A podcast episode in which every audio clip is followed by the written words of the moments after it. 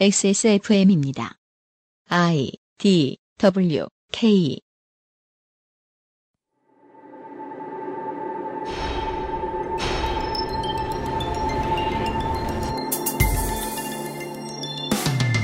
나의 소득 수준과 관심사, 직업, 성별 등에 맞는 나의 입장을 지금보다 훨씬 정확히 이해하는 법률가나 기업인 말고 나를 대변할 정치인을 찾는 일. 최소한 저는 시도하려는 생각조차 해본 적도 없습니다. 실현 불가능하게 느껴졌으니까요. 나랑 비슷한 사람이 공천을 받을 수도 선거에 드는 비용을 대거나 모을 수도 없을 거라는 것을 잘 알기 때문입니다. 저보다 현실 감각이 없는 손희상 선생도 비슷한 생각을 해본 적이 있는 것 같은데 그는 대안을 만들어낸 모양입니다. 2017년 2월 마지막 목요일에 그것은 알기 싫다입니다. 히스테리 사건 파일. 그것은 알기 싫다. 지구상의 청취자 여러분 한 주 동안 안녕하셨습니까? XSFM의 그것은 알기 싫다. 214번째 목요일 순서입니다. 책임 프로듀서 UMCU입니다. 내일 윤세민 기자 관광을 떠나요. 네, 그렇습니다. 예. 그렇다고 지금 관광되고 있진 않아요. 일은 하고 가야죠. 그렇습니다. 네. 저희들이 가장 두려워하고 청취자분들이 가장 기대를 할 만한 부분이 나왔네요. 뭡니까? 손희상 선생이 대안을 만들어낸 모양입니다. 그렇습니다. 손희상 선생은 생각보다 많은 일에 대안을 가지고 있어요. 높은 확률로 누굴 죽이자고 할 것 같은데. 내가 죽지 않을 경우에 남을 죽이자는 얘기도 참 잘합니다. 매우 한국적인 평론가예요. 네. 네. 이상평론이 있는 날이니까 어, 얘기를 짧게만 하겠습니다만 그래도 이 말씀은 드려야 되겠습니다.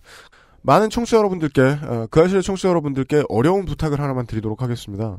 한 4월 중순 이 오기 전까지 대선 후보들에 대한 이슈 기사들을 가급적 읽지 않으시기를 권해드립니다. 그거는 청취자분들을 위해서 권해드리는 건가요? 저를 위한 걸까요? 그럴 수도 어려운 있죠. 질문입니다. 네. 하지만 그 의견이라는 게 그 말하는 놈이 그 제안하는 사람들에게 어, 제안을 할 때 그 제안이 이루어졌을 때 모두가 만족할 수 있다고 믿기 시작하는 종교 지도자적 인격 장애 를 갖추게 될 경우에 메시지가 유효하다고 생각해요. 그 똑같은 논리를 펴신 분이 최근에 나무위키에 있었어요. 그렇죠. 그 얘기를 저희들이 준비하고 있어요. 나무위키는 어, 즐거움의 보고더라고요. 언제 봐도. 그건 뭐 나중에 얘기할 거고 부디 대선 주자들의 행정 혹은 정치가로서의 역량을 제외한 나머지 이야기들에 대한 이슈 기사들을 읽지 않아 주시기를 바랍니다. 우리가 이제 평상시에 종편이 어떻고 어떤 언론이 어떻고 진보 언론은 무슨 습관이 있고 어쩌고 저쩌고 쭉 얘기할 때 그래? 내가 믿고 있던 언론사가 그런 문제를 가지고 있었어? 라고 평상시에 그냥 종이 지면을 들여다보면 그 문제가 드러나지 않습니다. 심지어는 조선일보를 봐도 무슨 나쁜 습관이 있는지 쉽게 찾아내기 어려운 경우가 더 많습니다. 과열됐을 때 그 버릇이 나옵니다. 마치 2002년 대선 당일날에 정몽준도 버렸다라는 사설을 아주 크게 썼던 조선일보처럼 말이죠. 음. 급할 때 드러납니다. 지금은 진보 언론도 보수 언론도 급합니다. 그래서 원칙대로 하면 써서는 안 되는 아젠다를 엄청나게 많이 쓰고 있습니다. 네, 진보도 보수도요. 우리는 대선 몇 개월 전, 최소 반년 전이 되면 이러한 기사들을 많이 접하게 됩니다. 그가 정치가로서 어떤 역량이 있는가, 그동안 우리의 삶을 어떻게 바꾸어 놓았는가가 아니라 무슨 말을 했는가, 어떤 행실을 했는가, 어떤 행실을 할 때 분위기가 어땠는가, 오해할 법한 말을 했는데 사실은 오해할 법하지 않지만 우리는 오해하고 싶다. 같은 형태의 기사들이 쏟아져 나올 것입니다. 그런 기사들은 가만히 들여다보시면요. 그 사람의 지지율과 연관이 있습니다. 대선 후보의 지지율과 연관을 가지고 실제 대선 주자의 정치적 역량과 무관한 이야기를 써내려가면 정치적인 역량을 가지고 있는 지지율이 낮은 후보들이 손해를 봅니다. 정확한 선수 reporting이 아니, scouting report가 아니죠. 그런 방식으로 리그 오브 레전드를 하는 놈이다. 잘할 리가 없습니다. 음. 그는 내가 보기에 이쁜 말들을 해. 그 캐릭터는. 뭐야, 수비도 공격도 안 하겠다는 거예요. 그죠. 네. 채팅을 하겠다. 그 소리입니다. 채팅자라는 대통령을 뽑으시겠습니까? 그러시면 보시던 기사를 쭉 보시고 우리가 그동안 늘 믿어왔던 진보 혹은 보수의 스피커가 하는 방송을 듣고 그가 평가 내리는 대통령 후보의 자질을 쏙쏙 흡수하시기 바랍니다. 지방선거하고 총 그 국회의원 선거를 치르면서 저희들이 몇 명이 모여서 하는 회사가 할 수 있는 대안 제시라는 게 어, 얼마나 어려운 일인가를 다시 한번 여러모로 체감을 했어요. 기껏해야 우리 입장에서는 2년에 한 달 정도 죽, 2년에 두 달 정도 죽어나가는 것에 지나지 않아서 사실 제대로 된 대안을 낼 수 있다면 그거보다 더 노동할 수도 있어요. 그렇지만 뭐 쉬운 일은 아니더군요. 네. 그래서 이번에는 좀 대안 없는 입진보처럼 좀 굴어보고 싶어요. 저는 역량이 부족해서 이번 대선을 가지고 어, 멋진 컨텐츠를 만들어낼 자신은 없어요. 역량이 있는 회사의 정치부 새끼들이 저러면 안 되지. 인력이 몇 명인데 말 몇 마디 행실 몇 개 갖다 붙여가지고 대통령이랑 국민이랑 소개팅하게 시켜? 드래프트 1번을 뽑아야 되는 구단주라고 국민은 말 몇 마디로 선수를 걸러? 전 정동영 씨 지지하지 않지만 그게 정동영 씨 기록에 남을 낮은 득표율을 기록하게 만든 방법이었죠. 네, 네. 어감 장사 하는데 가서 물건 팔아주지 말아 주십사. 예. 시사 프로그램을 하는 언론사 입장에서도 그래요. 음. 어느 정도를 넘어서면 언론사가 보도나 방송이 아니고 음. 정치를 하려고 드는 음. 경우가 있을 수 있어요. 음, 음. 그런 부분에 대해서도 저희도 청취자 여러분들도 고민을 해봐야 되지 않을까 네. 싶습니다. 거기가 진보든 리버럴이든 자유든 보수든 지금 유력 매체들이 검증을 해주려는 게 아니라 대선 후보들을 길들이려고 하고 있거든요. 워치독이 자기 먹을 것 갖다 주는 이에게 짓지 않는 현상이 곧 나올 겁니다.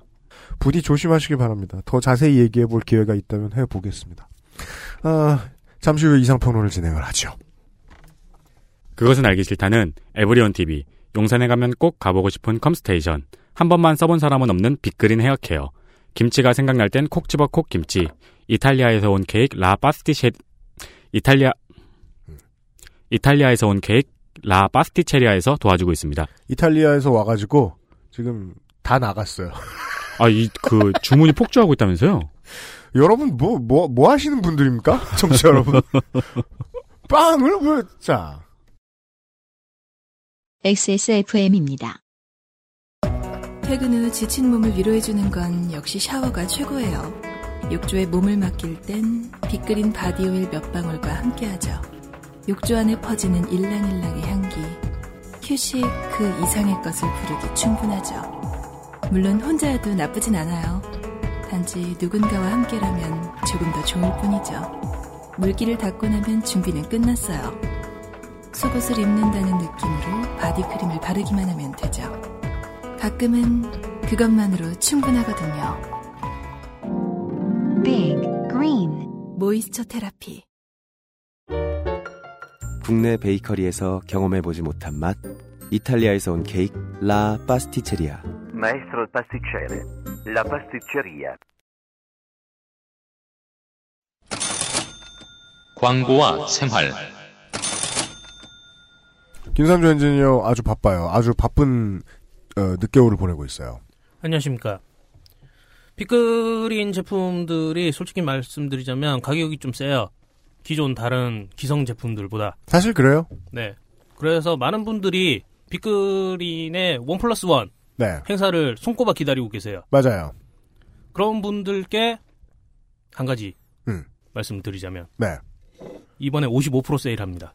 장난 아닙니다. 아, 원 플러스 원이네요, 거의. 원 플러스 원보다 더 싼 거죠. 아, 그쵸. 하나만 살 수 있으니까. 그렇죠. 그 저희도 많이 물러섰습니다. 네, 이게 제가 이 일을 하면 할수록 그 새로운 지식이 쌓이는 분야 중에 하나가 시사 말고 네. 유통이에요. 음, 그렇겠죠. 유통은 무시무시합니다. 어디 딴 데 가서 같은 물건인데 가격이 왜 이래요 라고 물어보면 안 된다는 것도 알았어요. 아, 예. 일단 공장이 만들어 놓으면 그거는 배추, 무하고 똑같은 거예요. 원자재예요. 어, 예. 그래서 유통할 때 가격이 싸죠? 그러면 제가 피를 보고 있는 겁니다. 어, 네. 그 유통 씨가 그 결혼 많이 하신 분 유통 씨예요. 아 그래요? 이번에 여덟 번째 결혼하시죠. 아 예 축하드립니다. 근데 축하드려요. 일, 일곱 번째 결혼이 아직 이혼이 안 됐다면서요. 그래요? 아, 진짜요? 처리가 안 됐다면서요. 아 나쁜 양반이네. 예. 그, 굴이 그렇게 좋대요. 굴이요? 네. 어, 왜막 나가? 국밥하면 굴국밥이죠. 유통이 아니라 로직스입니다. 네. 하여튼 샴푸 55% 세일 들어갔고요. 네. body care 라인 61% 세일 들어갔습니다. 네. 그리고 베이비 제품 그리고 임산부 care 제품 같은 경우에는 2만 원 이상 구매하면은 마사지 오일과 tummy 오일을 줘요. 그렇습니다. 그리고 빅그린 face 제품도 2만 원 이상 구입하게 되면은 클렌징 젤을 준다고 합니다. 네. 이번에는 빅그린만 피를 흘리는 게 아니다. 강조드립니다. 이 정도 깎기 위해서 저희도 노력을 많이 했다. 원래 이 정도의 할인이 들어가게 되면 현수막이 하나 붙거든요. 뭐요? 사장님이 미쳤어요. 그렇죠. 그쵸. 50% 60% 세일이 어딨어요. 하지만 저희는 현수막 걸 돈도 아껴가면서 할인했습니다. 사장님이 미치진 않았습니다. 네. 네, 좋으신 분들이에요. 하지만 저는 미칠 뻔했습니다. 어, 사장님이 저를 미치게 했어요. 쓰, 시는 분들은 지금 많이 구매하셔야겠네요. 예, 네. 지금 이 기회입니다. 그렇습니다. 2017년 XS몰 royal rumble 네. 네, 첫 번째 타자였죠. 네. 라파스티체리아 네. 빵이 너무 많이 팔렸네요. 아, 감사합니다. 네. 우리 저 불쌍한 파티셔리께서 네. 주말을 반납하시고 계속 빵을 만들고 계세요. 3일 동안 반죽만 하셨다고 그러더라고요. 그니까요. 큰일 났습니다. 원래 이러다가 잘 된다고 직원 뽑죠? 그때부터 안 됩니다. 그 저희 몰에 입점하시는 분들 중에 장인분들이 몇 분 계시잖아요. 네. 이번 빵 만드시는 장인도 그렇고 뭐 가죽 공예 하시는 장인도 그렇고 네. 네. 그분들의 좀 성향이라고 할까요? 음, 세상 물정을 모른다. 그렇습니다. 빵을 많이 만드는 것을 분은- 싫어한다. 빵을 만드시는 분은 이 정도로 팔릴 줄은 몰랐다. 음. 그리고 가죽 만드시는 분, 가죽 공예 하시는 분은 이런 물건을 팔 수 있다고 생각하는지 음. 뭐 그런 심지어 쪽에. 그 가죽 만드시는 분은 다 만들기가 귀찮으시니까 그냥 만드는 법을 가르치시잖아요. 그렇죠. 아니 저는 그 저기 XSFM에서 그 네. 가죽 만드, 만드시는 그분 있잖아요. 네. 황야, 황야의 이리님이신가? 네. 그분이 좀 그 담배 케이스 좀 만드셨으면 좋겠어요. 담배 케이스요? 네. 그 얘기 저도 XSFM 와가지고 작년부터 했어요. 어. 분명히 본인은 하나 가지고 계실 거예요. 아 그러겠죠. 그러니까 자기 exclusive 황야의 이리 가죽 자켓 네. 와인색을 늘 입고 다니시죠. 음. 예. 지금 담배 케이스가 절실히 필요한데입니다. 맞아요. 라파스티체리아의 장인분이 혼자서 일하시잖아요. 음. 그래서 지금 열심히 만들고 있는데 네. 일단은 물리적인 시간 자체가 없어요. 반죽을 해서 발효시키는데 3일 걸리고요. 그리고 구- 빵을 구운 다음에 식히는 시간도 한 반나절 걸린다고 해요. 네. 그래서 최소 3, 4일은 걸리는 작업을 혼자서 하고 있습니다. 네. 그래서 지금 일단 주문이 많이 밀려 있고요. 답답합니다. 예, 고객분들께 죄송하지만 조금 기다려 달라 네. 말씀드려야겠네요. 다른 좋은 것도 많을 텐데 굳이 빵을 사셔야겠느냐. 라는 저의 속내가 드디어 드러납니다. 아니, 주문하신 분들은 그 지금 내 빵이 숙성되고 있구나라고 생각을 하시면 조금 기분이 좋지 않을까요? 그, 온라인 주문하는 사람을 모르는구만. 일단 욕부터 하고 싶어요. 그 예. 피자 주문하면은 지금 현재 내 피자의 상태를 그림으로 보여주고 있잖아요. 그런 시스템이라도 도입을 하든가. 예, 요즘은 그런 앱도 있습니다. 네. 네. 하여튼 2월 23일부터 음. 순차적으로 배송 시작되겠습니다. 그렇습니다. 조금만 기다려주세요. 지금 네. 여러분의 빵이 숨쉬고 있습니다. 기다리는 걸 더 재밌게 해드릴 방법을 한번 광고해 보겠습니다. 빵이 얼마나 썩었나 아니죠 뭐지 발효됐나 예 이런 것들 알려주는 아 계속 그 속마음이 되게 들통나시는 것 같아요. 이 썩은 걸 왜 먹어 일부러 섞어서 판단 말이야 네, 감사합니다. 네 라파스티체리아는 고생하고 있습니다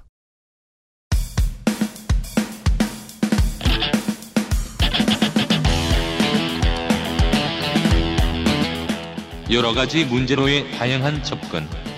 이상 평론.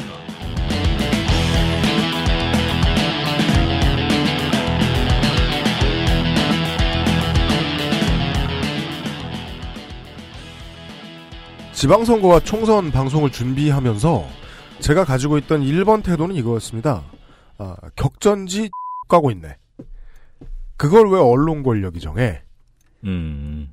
그걸 지들이 정해도 된다고 생각하니까 지들이 언론 권력인 줄 알지. 소비자 무서운 줄을 모르는 것이죠. 네. 빵이 싫으세요? 언론이 싫으세요? 요즘 이렇게 무럭무럭 빵이 싫어지고 있는데. 참 어, 신기한 일이에요. 이, 이 방송에는 광고를 넣으면 네. 매주마다 이런 소리를 듣게 되는데 그래도 광고를 넣겠다고 하시는 분들이 많아서 그렇습니다. 그 정도까지만 생각하고 그래도 많이 달라지는 건 없을 것이다라고 체념할 때가 저도 많았습니다. 네. 네. 하지만 이분은 달랐습니다. 이분은 방에 넣어놓으면 무슨 대안이든 곧잘 만들어 오기도 합니다. 음. 손인상 선생입니다.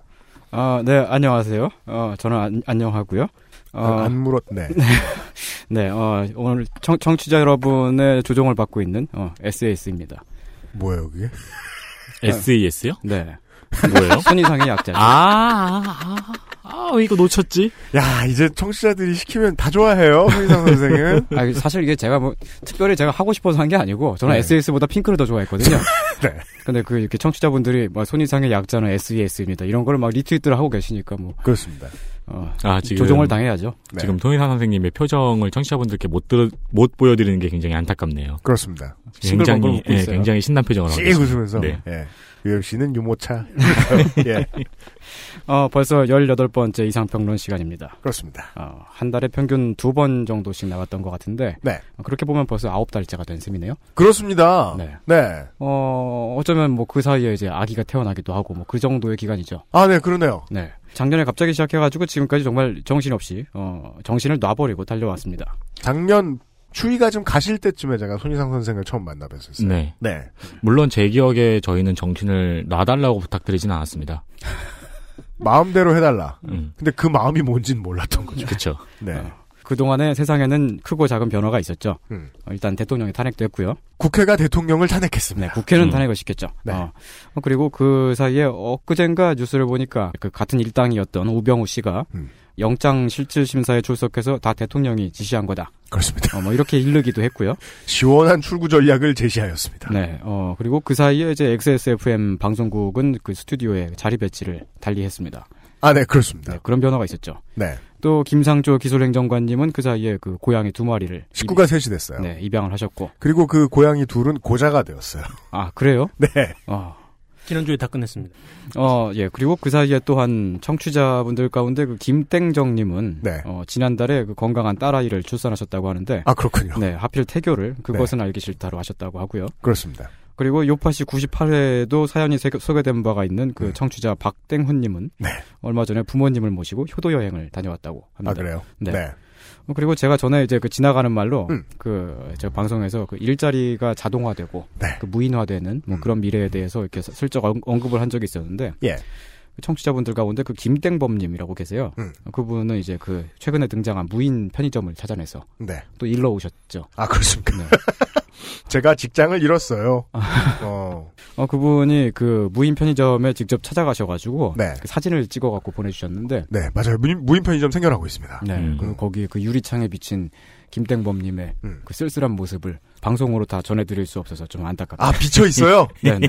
저 뭐냐, 나 강동원 닮았음. 저 관광지, 아, 강동원 저 닮지는 않았어요. 관광지 테이블에 비친 강용석 변호사처럼 아니, 그 있잖아요. 막. 자기 찍히는 줄 몰랐는데. 그 자기가 가진 전, 옛날 짤인데 전자기기 늘어놓고, 네. 뭐, 음, 나 맞아요. 유명한 돈, 짤. 돈 말, 많고, 네. 그리고 나 강동원 닮았음 했는데 그 책상에 자기 얼굴 찍혀 있던 것도 있었고, 맞아요. 테레비에 나온 연예인을 찍어서 네. 썸녀한테 이거 너 닮지 않았음 이라고 보냈는데, 네. 거기에 이제 자기 가 찍혀가지고, 그래서 저는 되게 큰 문화 충격을 받았습니다. 생각보다 많은 사람들이 집안에서 아무것도 입지 않고 있구나. 그 분이 올리신 글의 마지막 문장이 저거였어요. 네.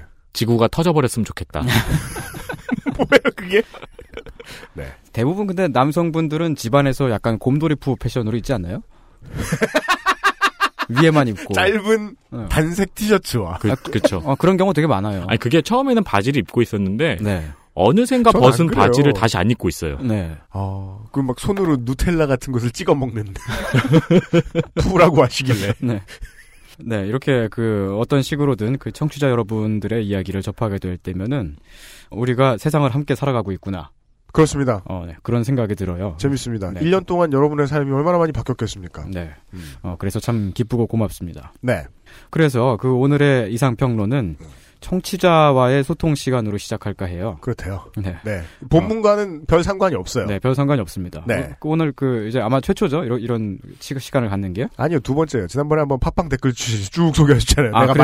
말렸는데. 네, 그랬군요. 전에 다루었던 몇몇 에피소드들 가운데는 그 분명히 어떤 분들에게는 다소의 불편함이나 음. 놀람을 드릴 수도 있다는 걸 알고 있었기 때문에 그렇습니다. 방송을 제작하면서 제가 그 상당히 좀 쫄아 있었던 게 사실입니다. 음. 어, 특히 이제 그 지난번에 그 최저임금 1만 원 취재 리포트를 다뤘을 때 그랬는데 저보다 손희상 선생이 훨씬 더 긴장해 있었어요. 음, 아 저는 맞아요. 항상 방송할 때마다 녹음실에 들어올 때마다 항상 긴장해요. 음. 그때는 제가 방송 전에 이런 반응이 나올 거를 우려를 했죠. 이렇게 좌파 어젠다를 비판하더니 우파다. 어, 예, 그렇게 나올 거. 음. 하지만 우려와는 달리 그렇게 반응하시는 분은 안 계셨고요. 그니까요. 예. 저는 자유총연맹에서 일을 하고 있는데 시급을 올리면 제가 잘립니다. 당신들은 좌파가 맞습니다. 인증을. 네, 네. 적어도 제가 접한 청취자 반응 중에는 어, 그렇게 이제 그 제가 우려했던 그런 말씀을 하시는 분들이 안 계셨고, 감사합니다. 네, 오히려 그 많은 분들께서 그 각자의 처지와 입장에서 실제로 겪는 일들을 전달을 해주셨어요. 네. 게시판에 글을 남기신 분들 가운데 그 복잡한 영어 아이디를 쓰시는 청취자분 한 분 계신데 그분은 야간에만 근무하는 아, 공장 노동자라고 하- 하세요. 예. 그분은 최저임금이 400원이 오르니까 회사에서는 더 이상 야간으로만 일을 시, 킬수 없다 그랬고 음, 어, 그래서 주야 교대로 일을 하든가 아니면 일을 그만둬야 되는 음, 그런 상황이 됐다 음. 그런 말씀을 하셨고 이거는 옛날에 은수미 차영님께서도 한번 지적을 해주신 적이 있었죠. 맞습니다. 예, 미운 노동자는 야간 일을 안 준다고. 네. 음. 또 그리고 이제 다른 청취자분 가운데는 그 가족 소득 공제가 가능하기 때문에 음. 여러 알바를 하신다고 하는 40대 주부분이 계셨는데 예. 그분은 이제 현장에서 휴게 시간이나 주휴 수당이 지켜지지 않는다고 음. 잃으셨고요. 음. 잃는 분들이 참 많아요. 아, 맞아요. 네. 그런 분들 고마워요. 네, 고맙습니다. 어, 그리고 또 저는 이제 그, 그, 그때 그 방송에서 아마도 사회복지사 등등의 몇몇 직종에서는 음. 어, 최저임금 인상 운동의 그 동의를 이끌어낼 수 있지 않을까 음. 하는 전망을 이렇게 밝혔습니다만은 그랬더니. 네, 트위터에서 보니까 그 사회복지시설 종사자로 보이는 네. 분께서 말씀을 하시기를 음. 어, 그곳에서도 계약직 인력이 늘어나고 있고 음. 어, 임금보다는 복잡하고 정리되지 않은 그 처우 문제들이 더 크다. 네. 어, 그런 그 점을 지적을 해주셨습니다. 맞아요. 이런 그 현장의 구체적인 목소리들은 저도 이제 그 청취자분들의 글을 읽기 전까지는 음. 몰랐던 사실들이 되게 많고요. 일률적으로 그런 의견을 많이 주셨어요. 어디도 안전하지 않다. 음, 음. 네. 예, 예. 그 외에도 여러 가지 반응들이 있었는데 구체적인 제도 방안을 토론하시는 분들이 많이 보이, 보였습니다. 음, 네. 어, 놀라웠어요. 그 맞아요. 토론, 토론이 상당히 지적이더라고요. 네. 네. 어, 그리고 또 이제 그 우리 청취자분들 가운데에서 그 진지하게 음. 기본 소득을 생각하시는 분이 많다는 것도 어, 그때 그 방송 이후에 알게 됐고요. 그렇죠. 앞으로도 여러분들이 많은 말씀들을 전해주셨으면 합니다. 네. 어, 모든 문제점들을 저희가 즉각적으로 다 해결해드리지는 못하지만 음. 아, 이상 그럴 평론- 수 있다고 말하는 줄 알고 긴장, 긴장인데. 예. 네, 이상평론은 대신에 그 적어도 여러분들하고 함께 고민을 나누고요. 네. 그리고 그 목소리를 사회에 전달하는 통로가 되겠습니다. 자기 마음대로. 그렇습니다. 네. 항상 그런 건 아니, 아니겠지만요. 네. 어, 그리고 그 다음에 쌀과 농업 정책을 다룬 에피소드가 또 있었죠. 음. 그때도 역시 많은 분들의 생생한 이야기를 들을 수가 있었습니다. 그 특히 이제 트위터에서 그 가난한 농민의 딸이라고 밝히신 한 청취자분의 그 증언이 있었는데 네, 맞아요. 부친께서 남의 땅에 농사를 지으면서 고생만 하셨고 늘, 늘 한숨만 쉬셨다는 그런 말씀을 어, 읽으셨어요. 음. 어, 이 트윗은 리트윗도 많이 된 걸로 알고 있습니다. 음. 또 팟빵 게시판에서도 음. 어, 귀농해서 농사를 짓고 계신 어, 한 청취자분은 음. 왜 농민들이 가난한가 하는 그런 고민을 평소에 오랫동안 해오셨던 것 같습니다. 음. 그분께서는 그 농업 정책이 농업인 급여를 주는 방식으로 음. 어, 바뀌었으면 한다 음. 어, 그런 의견을 밝히셨고 그렇습니다. 또 과수농사 위주의 경작을 하고 계시고 어, 아주 적은 직불금을 받고 계신다는 청취자분도 계셨는데 음. 소농들이 수익이 나지 않으니까 쌀농사를 자꾸 포기하고 과수로 전향하는 사람들이 늘어나고 있고 음. 또 그로 인해서 과일값도 안정화되지 않는다 음. 하는 현실을 읽으, 읽으셨어요. 저는 이 많은 분들 얘기 보면서 예. 그러니까 쌀 직불금이 뭐 적다는 얘기는 들었는데 어느 정도 수준인지는 못 들었는데 네. 이 댓글들 보고 되게 충격받았어요. 음. 저는 그래도 1년에 세 자릿수는 될 줄 알았거든요. 아 그만큼 되는 경우는 되게 드물죠. 그러니까요. 드물죠. 세 자릿수는커녕 한 자릿수인 경우가 굉장히 많더라고요. 네. 음. 근데 많이 받는 사람들은 이제 땅이 넓은 사람들은 몇 천만 원씩 받아가죠. 음. 네. 어, 그 외에도 농업 정책을 두고 여러 청취자분들의 토론이 또 있었고요. 음. 음. 어, 저희 방송을 듣고서 생각이 많아졌다고 하신 분들이 계셔가지고, 음. 어, 특히 고마웠습니다. 네. 어, 제가, 어, 방송을 통해서 들려드리는 얘기가, 예. 항상 옳지는 않을 테고요. 그렇겠죠? 이런 얘기는 해야 됩니다. 네. 네. 어, 그리고 여러분은 제가 하는 얘기에 항상 동의하지 않으셔도 됩니다. 음. 하지만 어떤 생각이 있다면은 그 생각을 어, 저희에게 함께 나눠주시기를 바랍니다. 손 선생이 하는 말씀이 항상 뭐, 그니까 뭐, 맞지 않을 수도 있고요. 네. 예, 그치만, 적어도 이제 손희상 선생의 어, 신문 논평보다는 네. 훨씬 많은 얘기를 많이 한다. 여기서. 이렇게 말씀드리고 싶다! 아, 네. 신문 칼럼은 대개 사람들이 그냥 제목만 읽죠. 예. 그- 그래서 그, 그 제목만 읽고 반응이 나와요. 그 어그로를 쳐 끌리는 거예요. 음, 예. 제목만 보고 사진만 보고. 우리 방송을 다 들어보시면, 에, 이해도가 달라지실 거다. 네. 음. 여러 청취자분들의 목소리를 받아서 어떻게 하면 농사 짓는 분들의 삶이 더 나아질 수 있을지, 어, 그리고 더 나은 정책은 무엇일지, 뭐 이런 생각들을 앞, 앞으로도 함께 나누면서 예. 여러분들께 그 목소리를 돌려드리는 어, 창구 역할을 하겠습니다. 그렇답니다. 어, 예. 공약을 걸고 있죠? 어, 예. 어, 예. 어, 그리고 그 쌀 에피소드 이후에 있었던 그 식량 안보를 너무 쉽게 생각해서는 안 된다는 뭐 그런 비판들도 있었는데 음. 역시 겸허히 받아들이겠고요. 진짜 고- 공약하고 앉았죠? 음, 맞아요. 왜, 왜 저러세요? 아니 지금 청취자분들과의 소통 시간이잖아요. 어디서 혼나고 오셨어요? 아니요, 그냥 그 얘기하고 있는 거예요. 알았어요. 어 그리고 그 기타 의견으로는 윤세민 기자님이 더 많이 발언을 하셨으면 좋겠다고 하는 어, 그런 청취자 반응들이 있었고요. 이게- 윤세민인가요? 아 이게 한두 아니. 분이 아니세요. 아, 진짜요? 네. 아니 이게 근데 홍성갑인가요? 네. 그 작년쯤에는 네. 말을 너무 많이 한다는 지적들이 많았거든요. 아, 진짜요? 예, 자꾸 끼어들어서 집중이 안 된다. 네. 조용히 좀 있어라. 네. 그래서 조용히 있었거든요. 네. 그 장단은 다양해요. 나오는 비트는 다양해요. 네. 네. 그래서 이제 그 청취자 반응을 아예 거의 안 읽으시는 분도 있잖아요. 지금 제 옆에 이제 추신수 닮으신 분이 앉아 계신데. 저요. 예, 네. 저런 고집을 갖고 계신 분도 필요하죠. 휘둘리지 않는 사람이. 음, 그, 그런 것도 매력이잖아요. 네. 어, 대신에 저는 이제 팔랑귀가여가지고. 네. 여러분들이 뭐 하라 그러면 다, 다 할 거예요. 네. 어, 이제 그, 이게, 이것은 이제 포지셔닝이라고 하죠. 네, 맞아요. 네. 그 외에도 이제 이러이러한 내용을 다뤄주셨으면 좋겠다 하는 그런 제안들도 종종 보이는데. 많이 듣습니다. 네. 어, 이런 목소리들도 전부 읽고 검토를 하고 있습니다. 그렇답니다. 어, 예. 그- 특히나 저, 저 같은 경우는. 계시네요. 네. 네. 저 같은 경우는 이제 그 알실에 한 20번 가까이 나오고 나니까. 네. 이제는 그 다음번에는 뭘 다루지. 어, 어, 이게 항상 되게 심각한 고민거리예요. 그렇습니다. 어. 할게 없어요. 그러니까 그 원- 원고를 쓰고 방송 준비하고 하는 시간은 실제로 한 두세 시간밖에 안 되는데 네. 그 고민하는 시간이 일주일, 이주일 맞아요. 걸려요. 그렇잖아요, 우리가. 그, 예. 그때가 제일 많이 스트레스를 받고. 그게 네. 전 세계 창조적인 일을 하는 모든 사람이 다 그렇대잖아요. 네. 그 그런 다음에 일주일 동안 고민하고 실제 원고 두 시간 만에 쓴 다음에 네. 아 역시 난 천재야라고 생각하지 않으세요? 어, 어. 역시 원고를 두 시간 만에 쓰다니. 근데 알고 보니까 모두가 그러더라는 거지. 어, 네. 예, 광고 스크립트 쓸 때도 유면상 PD가 한 두 달 고민한 다음에 10분 써요. 결코 그러고서 우린 우린 천재야 이러지 않아요. 네. 예. 그 여러분들의 제안을 제가 그 주워 먹을 수 있도록 네. 어, 그리고 제 그 그래서 이제 방송을 좀 날로 먹을 수 있도록 음. 어, 지구인 여러분들의 힘을 모아주시기 바래요. 그러니까 제안을 해달라. 음, 네. 예, 우리가 이제 맞네요. 날로 먹을 수 있도록. 네. 예, 그러니까 뭐 청취자분들이 원하시는 거 아무거나 뭐뭐 라노벨의 역사에 대해서 들려주세요. 아고 재밌겠네요. 그렇다고 해서 제가 그 여러분이 해달라는 거를 다 해드, 해드릴 수 있지는 않고요. 결국 지금 오늘 하는 얘기 들어보면 남는 게 아무것도 없어요. 의견을 듣겠지만 듣지 않을 수도 있고 네. 뭐 그래도 이제 최선을 다했지만 틀릴 수도 있고. 예, 어쨌든 저는 팔랑기고 그래서 어, 네. 일단 듣기는 듣겠습니다. 뭐 이런 그렇답니다. 거고. 어, 예. 네. 그다다 해드릴 수 없다는 건 말이죠. 네. 뭐, 뭐 예를 들면 뭐 막 우병우 뚫어주세요. 뭐. 그런 거 제가 뭐 어떻게 해드릴 수가 없지 않습니까? 아니 그걸 왜 틀어요? 아 그러니까 뭐 그 왜 뚫느냐는 이제 그 차치하더라도 그걸 또 왜 차치해요? 아니 그 잔인한 일인데. 아니 그 일단 그 이제 아니 뭐 중, 중요한 거는 그 불법이지 않습니까? 불법이잖아요. 저는 그 법 질서를 되게 준수하는 사람인데 그 그러니까 우병우 씨네 집에 그 막힌 하수도를 뚫겠다. 어느 청취자분께서 그런 걸 주문하시더라도 야, 그런 거는 제가 못 해드리고 야, 말만 많이 했는데 진정한 의미의 뉴스 포르노네요. 네. 그런 점을 고, 고려해 주셨으면 합니다.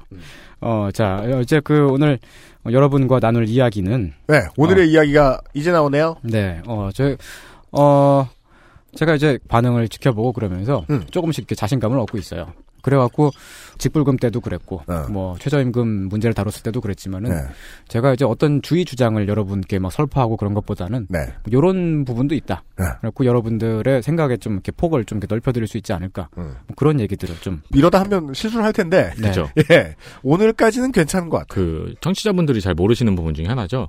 청취자분들이 듣기에 이 사람은 뭐 라든가 누구를 죽여라 죽이라는 말을 쉽게 하는 사람으로 알려져 있는데 네, 실제로는 굉장히 긴장을 많이 하고 걱정을 많이 하고 네, 그리고 굉장히 그 저 같은 경우에는 선생 선생님한테 가장 부러운 점은 공부하는 자세 인 것 같아요. 그래요. 실제로 굉장히 겸손한 자세로 공부를 하시는 것 같아가지고 맞아요. 네 그런 부분이 굉장히 부러워요. 그 겸, 겸손하게 최선을 다해 공부를 해왔으니까 이 사람 정도는 죽여도 된다. 음, 뭐 그런 이 정도 맹점이 말씀을 있긴 하시는 한데. 거예요. 네. 네, 오늘 여러분하고 나눌 이야기는 어, 네. 선거제도고요. 그렇답니다. 네, 참 그 참 우리다운 타이밍이에요. 네, 총선이나 지선 할 일이 없잖아요, 당분간. 네, 네. 네, 이런 때 얘기하는 게 낫다. 어, 뭐 어차피 오늘 제안 드리는 이야기로는 대통령 선거는 해당이 안 됩니다. 네. 어, 대체로 보면 그것은 알기 싫다는 그, 그 이제 우리 방송의 그 특징이자 매력이죠. 네. 타이밍을 별로 안 지켜요. 타이밍을 가급적 열심히 틀린다. 네. 음. 네. 이 타이밍에 무슨 얘기가 가장 재미없을까? 그렇죠.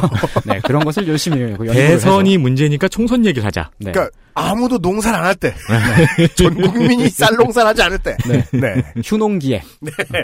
어. 자, 우리나라의 선거 제도는 어, 그 말씀드렸습니다만 어, 이제 오늘은 특히 이제 그 국회의원을 뽑는 총선거 제도를 다룰 건데요. 그렇습니다. 웃겨요. 지금 한국에서 시행하고 있는 총선거는 두 개입니다. 네. 대선과 국회의원 선거예요. 네. 네. 예전에는 이제 이승만 때 박정희 때 혹은 전두환 때 이때도 총선거라는 단어를 썼는데 네. 지금은 총선이라고 부르되 실제로 선관위는 국회의원 선거를 총선거라고 부르지 않아요. 음. 그냥 국회의원 선거라고 부르더라고요. 아, 그렇군요. 근데 이게 그렇다고 해서 총선거가 아니냐. 총선거의 개념은 그 국가의 주권을 가지고 있는 모든 주권자를 대상으로 하는 선거잖아요. 네, 네. 저 총선, 총선과 대선은 모두 저 해외의 교민들이 다 투표를 할수 있습니다. 음. 총선거가 아닌 건 아닌데 국회의원 선거라고만 부르더라고요. 음. 음. 이제 우리나라의 그 선거 제도는 각각의 지역구를 할당을 하고서 그 지역구의 대표자를 뽑는 형식으로 이루어져 왔죠. 네, 지금은 6분의 5가 그렇게 뽑힙니다. 네. 네. 어, 그런데 이 방식은 몇 가지 부작용을 안고 있습니다. 어, 그래서 2010년대 들어서는 각종 정치학회에서 뭐 선거제 개선 방안을 다, 다룬 뭐 그런 논문들이 막 나오기도 하고, 막 그- 네. 정말 많이 쏟아졌어요. 정당에서도 예, 돈 써가면서 그런 연구 결과를 많이 내놨죠. 네. 오늘 방송에서 그런 논문들을 검토하지는 않을 겁니다. 그, 그렇답니다. 예, DBPR 보니까 그 6천 원씩 결제를 해야 되더라고요. 돈 아까워가지고. 아, 물론 무료로 볼 수 있는 건 제가 좀 몇, 몇건 봤습니다만은. 그거는 뭐 학부생 아니, 뭐 박사학위. 논문도 그냥 아, 그래요? 이렇게, 예, 무- 무료로 나오는 게 있긴 있어요. 아, 그 대학교 졸업하고 그게 진짜 되게 아쉬워요. 뭐요? 그 논문 못 보는 거. 아 논문 못 보는 거. 네. 맞아, 맞아. 어, 그 그렇죠. 예전에는 그래도 저 대학교 도서관 늙어도 가면 해줬는데 요새는 졸업한 지 몇 년 지났다고 못하게 하더라. 들어가지도 못해요. 그래요? 네. 그렇게 졸업, 졸업한 지 몇 년까지는 대학교도 이제 인정상 네. 얘 아직 취업 못했을 테니까 아. 라고 생각하는지 졸업하고 한 5년까지 됐나? 우리 학교 그랬던 것 같은데 네. 이제는 못 보게 하더라. 아니 근데 편법으로 그 대학교 와이파이를 잡으면 볼 수 있거든요. 네. 볼 수 있어요. 근데 또 뭐 그런 열정까지는 또 없죠. 노트북을 들고 중도 옆 계단에 앉아서 논문을 읽을. 그니까 말이에요. 아, 뭐 아니면 그 주변에 이제 그 대학생이 있으면 그 대학생을 살살 구슬려서 아이디를 바, 받았는 아. 담배 사달라고 하는 것처럼. 네. 저, 저한테는 이제 그렇게 아이디를 대주는 사람들이 몇 명 있어요. 그래갖고 해외 논문도 볼 수 있고 그렇습니다. 아, 뭐 국회 도서관에 가는 방법도 있긴 하죠. 적법하지 않은 것을 고백하셨네요. 아, 네. 선거제 개선 방안, 그 개혁 방안을 다룬 논문들이 막 쏟아지고 연구가 예. 많이 되고 사회적으로 논의가 많이 되었다는 얘기죠. 네. 어, 그 중에서도 특히 이제 그 2012년이 되었을 때 그때가 이제 그 총선 당시죠. 국회의원 선거. 그때 그 당시에 그 미- 문재인 그 민주당 대표의 공약이었어요. 그 음. 독일식 정당 명부제라고. 네. 어. 그리고 2015년에는 정치개혁 시민연대라고 하는 게 출범을 해갖고 정치개혁 시민연대는 그 홍세화 선생님하고 네. 그리고 이철희 전 그 썰전 출연자분하고 네, 이철이 당시 정치 컨설턴트 아저씨. 예 그리고 네. 저기 광노현 전 서울시 교육감 등등등이 참여를 한 그 범야권의 그런 정치개혁 시민연대가 요구를 했던 비례대표제 확대 방안 그죠. 어, 그런 것도 있었고요. 그 사람 지금 비례대표 들어가서 어, 정당 명부제를 하자거나 비례대표제를 확대하자는 얘기는 하지 않은 걸로 알고 있습니다. 아니 뭐 지금도 어쨌든 영향을 주고 있기는 할지 않을까 뭐 뭐 잘 모르겠습니다. 네, 잘 모르겠습니다. 박영선 의원에게 영향을 받고는 있을 거예요. 네. 그건 알아요. 그런 그 여러 가지 방안들이 있었는데 음. 지금 당장의 성과를 내진 못했습니다만은 어, 여전히 그래도 논의가 되고 있는 방법들이죠. 네. 오늘은 그런 방법들을 일단 그 검토를 해보고요. 그리고 선거제도의 간략한 역사도 한번 곁다리로 살펴보고 그렇습니다. 어, 그러면서 그 외에도 다른 방법은 또 없는지 그런 얘기를 딱히 불편하지 않은 편안한 시간이 될 것으로 예상합니다. 잠시 뒤에 이야기를 이어가겠습니다. 네. 이경식 사장을 만나보시죠. XSFM입니다.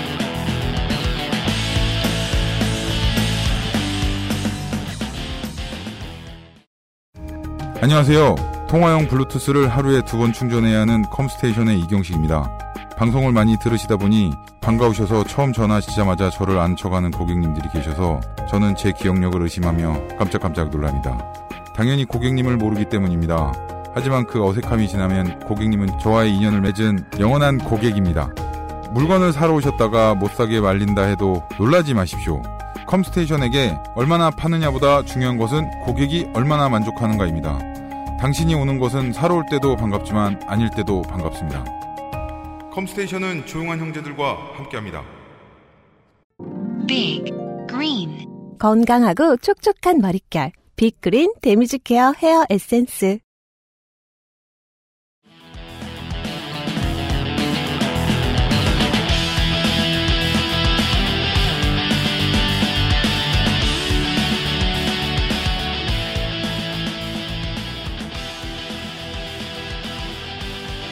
첫 번째 광고를 들을 때까지 이런저런 얘기를 했습니다만 남는 게 없었습니다.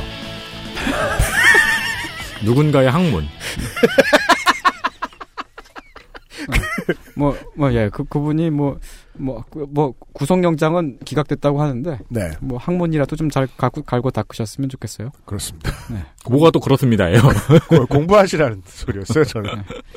학문외과적인 접근이 아니라. 병원 이름에 네. 신체 부위를 쓸 수 없다는 네. 법 이 생기고 나서 그렇죠. 전국의 대장학과하고 학문외과 이름이 네, 네. 항외과. 창의적으로 바뀌었잖아요. 네. 저희 동네 안양역에서 딱 내리면은 음. 앞에 학문외과가 있는데요. 네.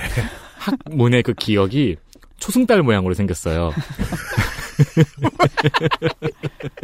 거의 끝과 끝이 맞닿아 있는. 거의 네. 그런 느낌의. 그렇구나. 네. 무슨 소린가 했네. 아카데믹 외과인 줄 알았는데. 네. 네.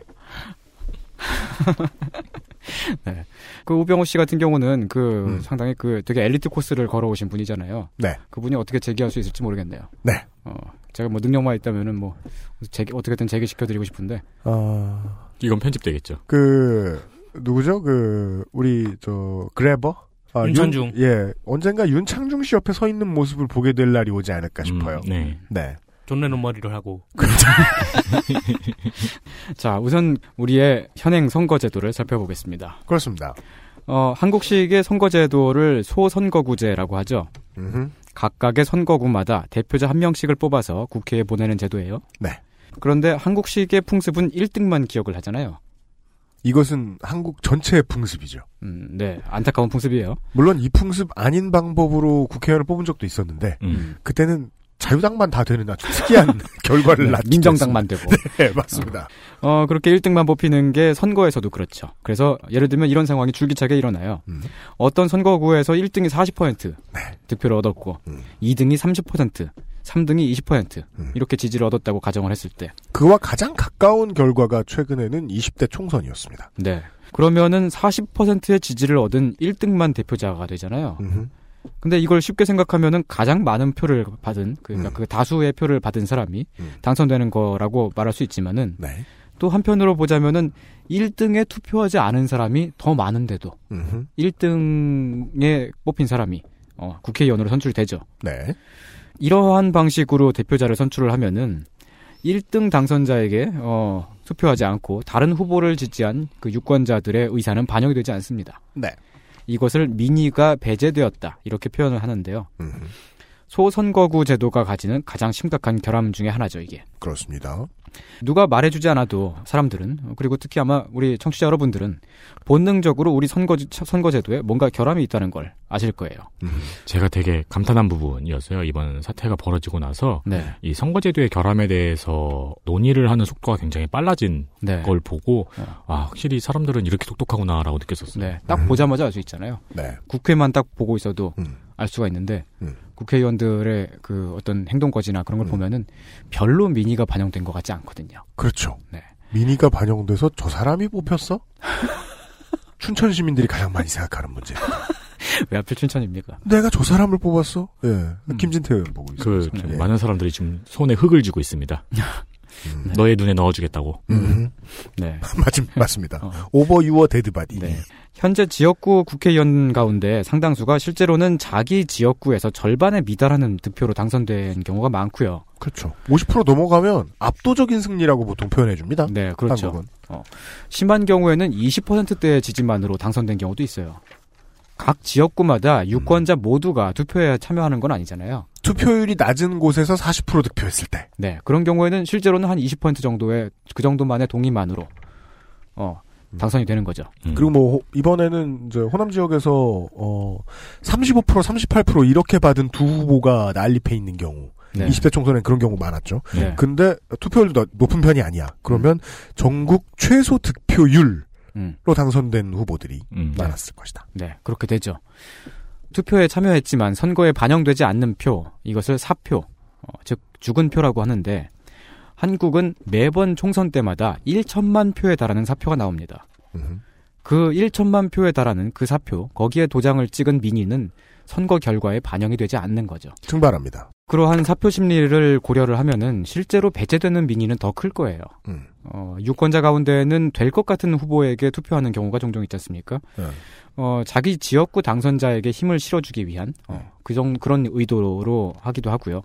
혹은 자기의 투표가 무시되지 않기 위한 의도로 어, 될 것 같은 후보에게 표를 던지는 어, 그런 경우에는 완전히 자기가 동의하는 후보가 아님에도 불구하고 표를 던지는 거잖아요. 살아남고자 하는 인간의 본능과도 관련이 있습니다. 네. 예. 어, 그래서 좀 더 밝은 데 가야죠. 네. 그래서 이런 경우에 그 더 센 정당의 후보자가 여러모로 유리해지죠. 음. 한편으로는 별로 될 것 같지 않은 어, 그런 군소 정당들에게는 불리한 방식이고요. 영원한 벽이죠. 네. 이를테면은 17년 전 지난 그 2000년 총, 총선에서 구- 민주노동당은 지역구 투표에서 평균 13%의 표를 얻었습니다만은 단한 개의 의석도 얻지 못했습니다. 소선거구 제도의 문제점은 또 있습니다. 하나는 선거구마다 인구수가 다르다는 거죠.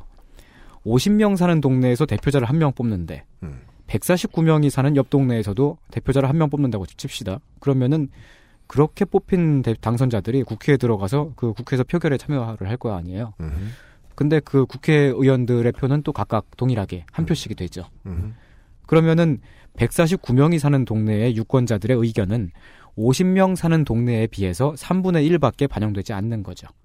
따라서 인구 밀집도가 높은 지역, 어, 이런 지역들은 당연히 대도시인데 대도시 유권자들의 표심은 실제 선거 결과에는 작게 반영이 되는 그런 효과가 있고요. 그렇습니다. 어, 다만 2014년도에 헌법재판소 결정에 따라서 지역구별 인구 편차를 3대 1에서 2대 1로 어, 그렇게 줄이게끔 해라.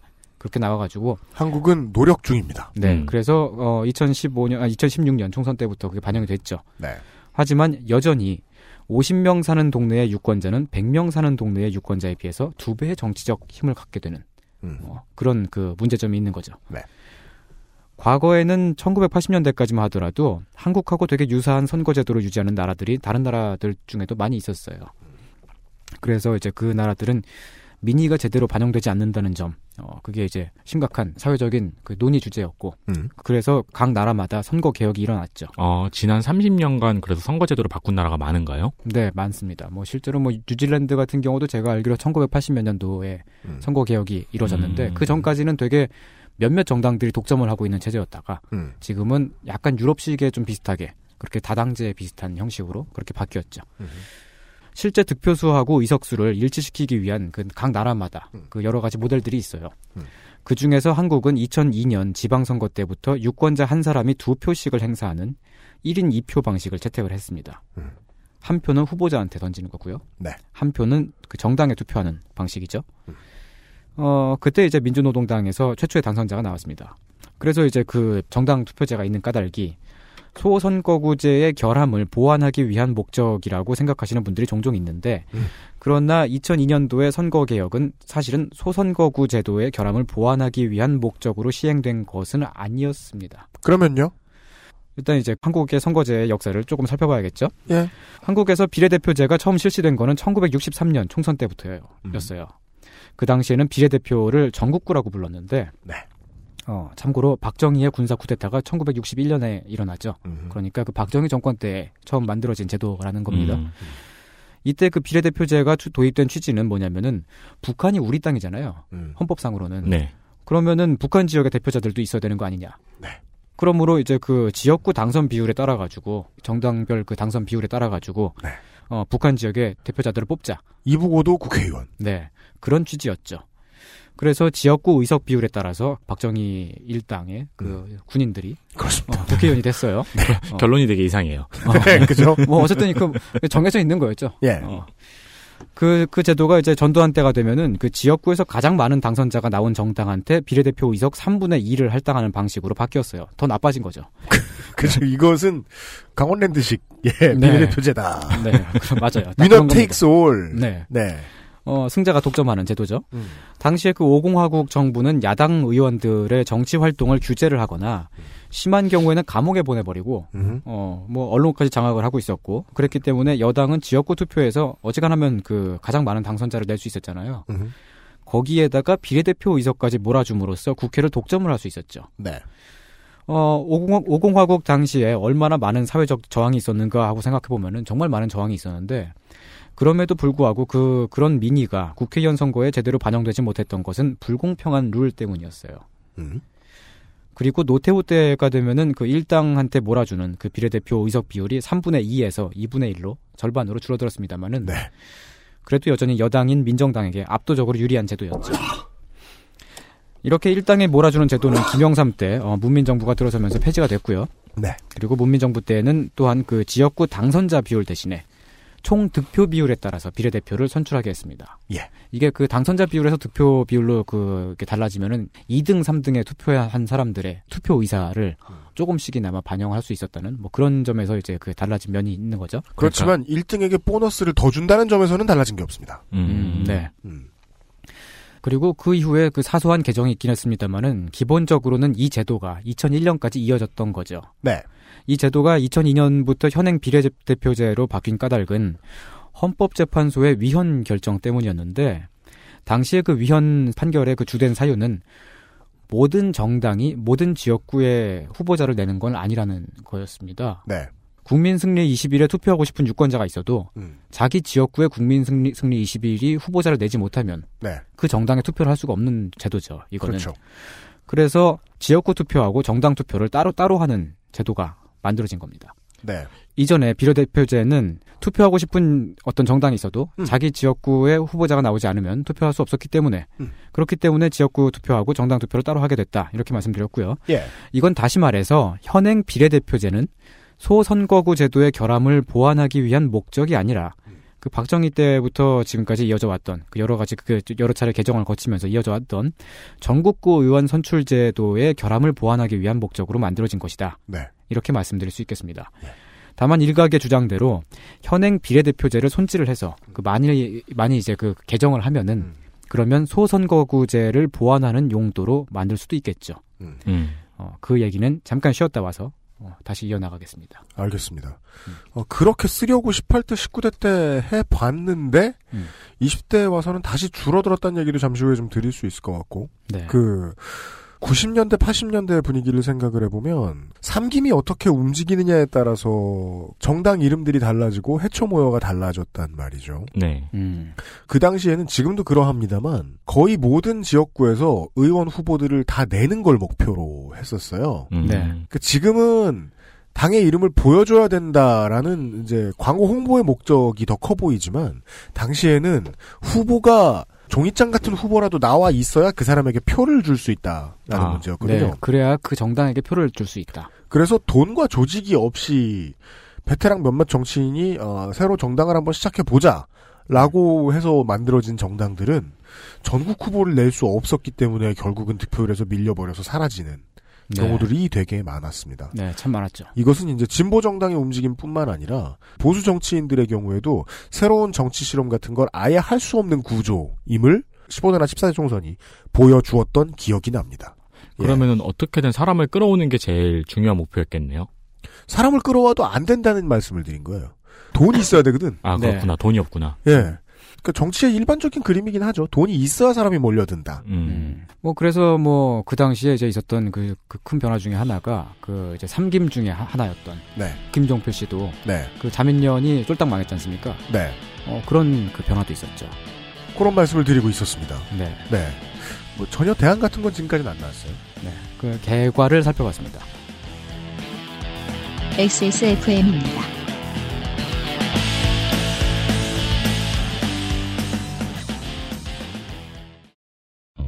놓치지 마세요. 피부에 필요한 첫 번째 선택. Big Green 엑세스몰에서 만나는 빅그린 모이스처 테라피. 컴퓨터가 필요하시다고요? 그렇다면 컴스테이션입니다.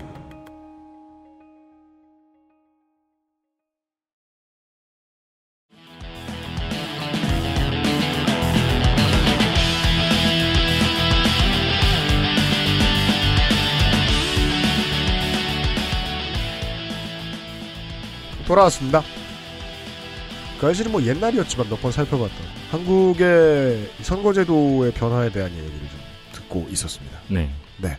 이게 위헌이라는 판결을 해주기 전까지 사람들한테 물음표가 뿅 떠 있었는데 그냥 가만히 있었어요, 다들. 음. 예, 정치란 어르신들이 하는 거니까. 네.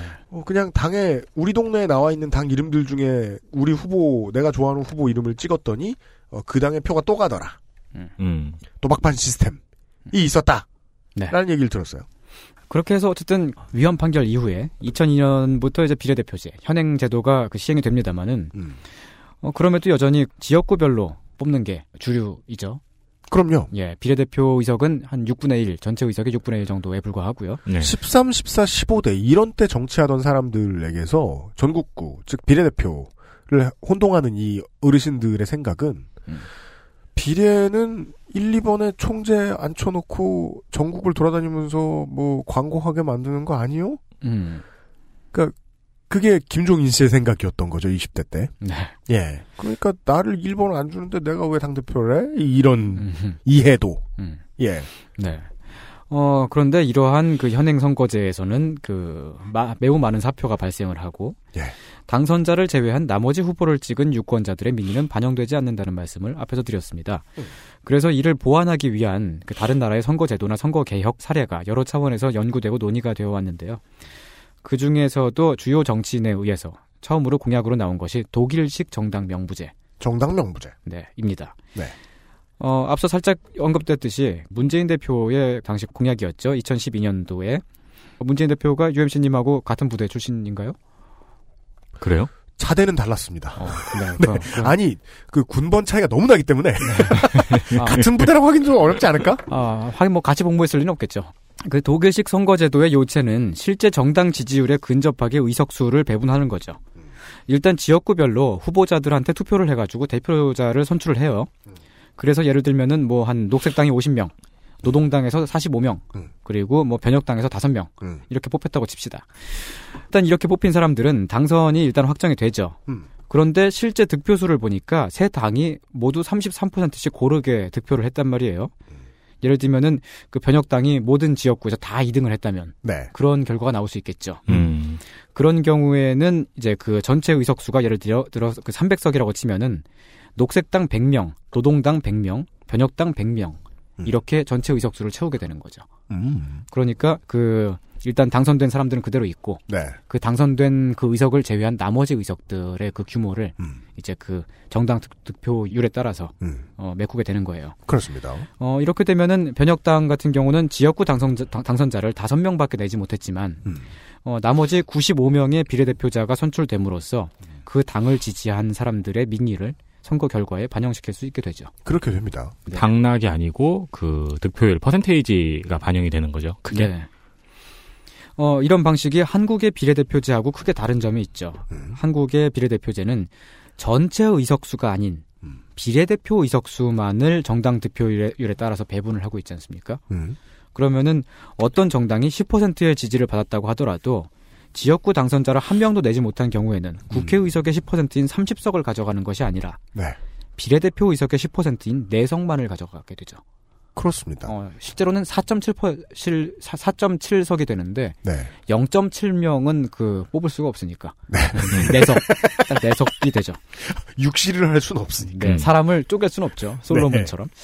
어, 그래서 전국적으로 10%. 이 10%의 지지라는 거는 한국 사람 10명 가운데 한 사람이 지지한 거니까 굉장히 많은 비율인데 네. 그럼에도 실제로는 국회의원 4명만을 뽑아 놓는 데에 그치게 되죠. 네. 어, 이런 걸 병립식이라고 하는데 그러나 독일식 선거제도, 어, 다른 말로는 연동식이라고 하는데 이 연동식 제도를 도입한다면은 10% 지지를 받은 정당이 30석을 가져갈 수 있게 됩니다. 네. 이렇게 될 경우에는 상당히 큰 변화가 일어나죠. 음. 우선 현행 선거제도로는 단 한 석도 갖지 못하는 몇몇 군소 정당들이 원내에 진입하게 되는 가능성이 조금 커지고요. 양당, 지금은 사당인 양당의 대표들이 평생 똑같은 답을 할 수밖에 없는 이유입니다. 네. 정의당 좋은 일을 뭐하러 해줘? 음, 네.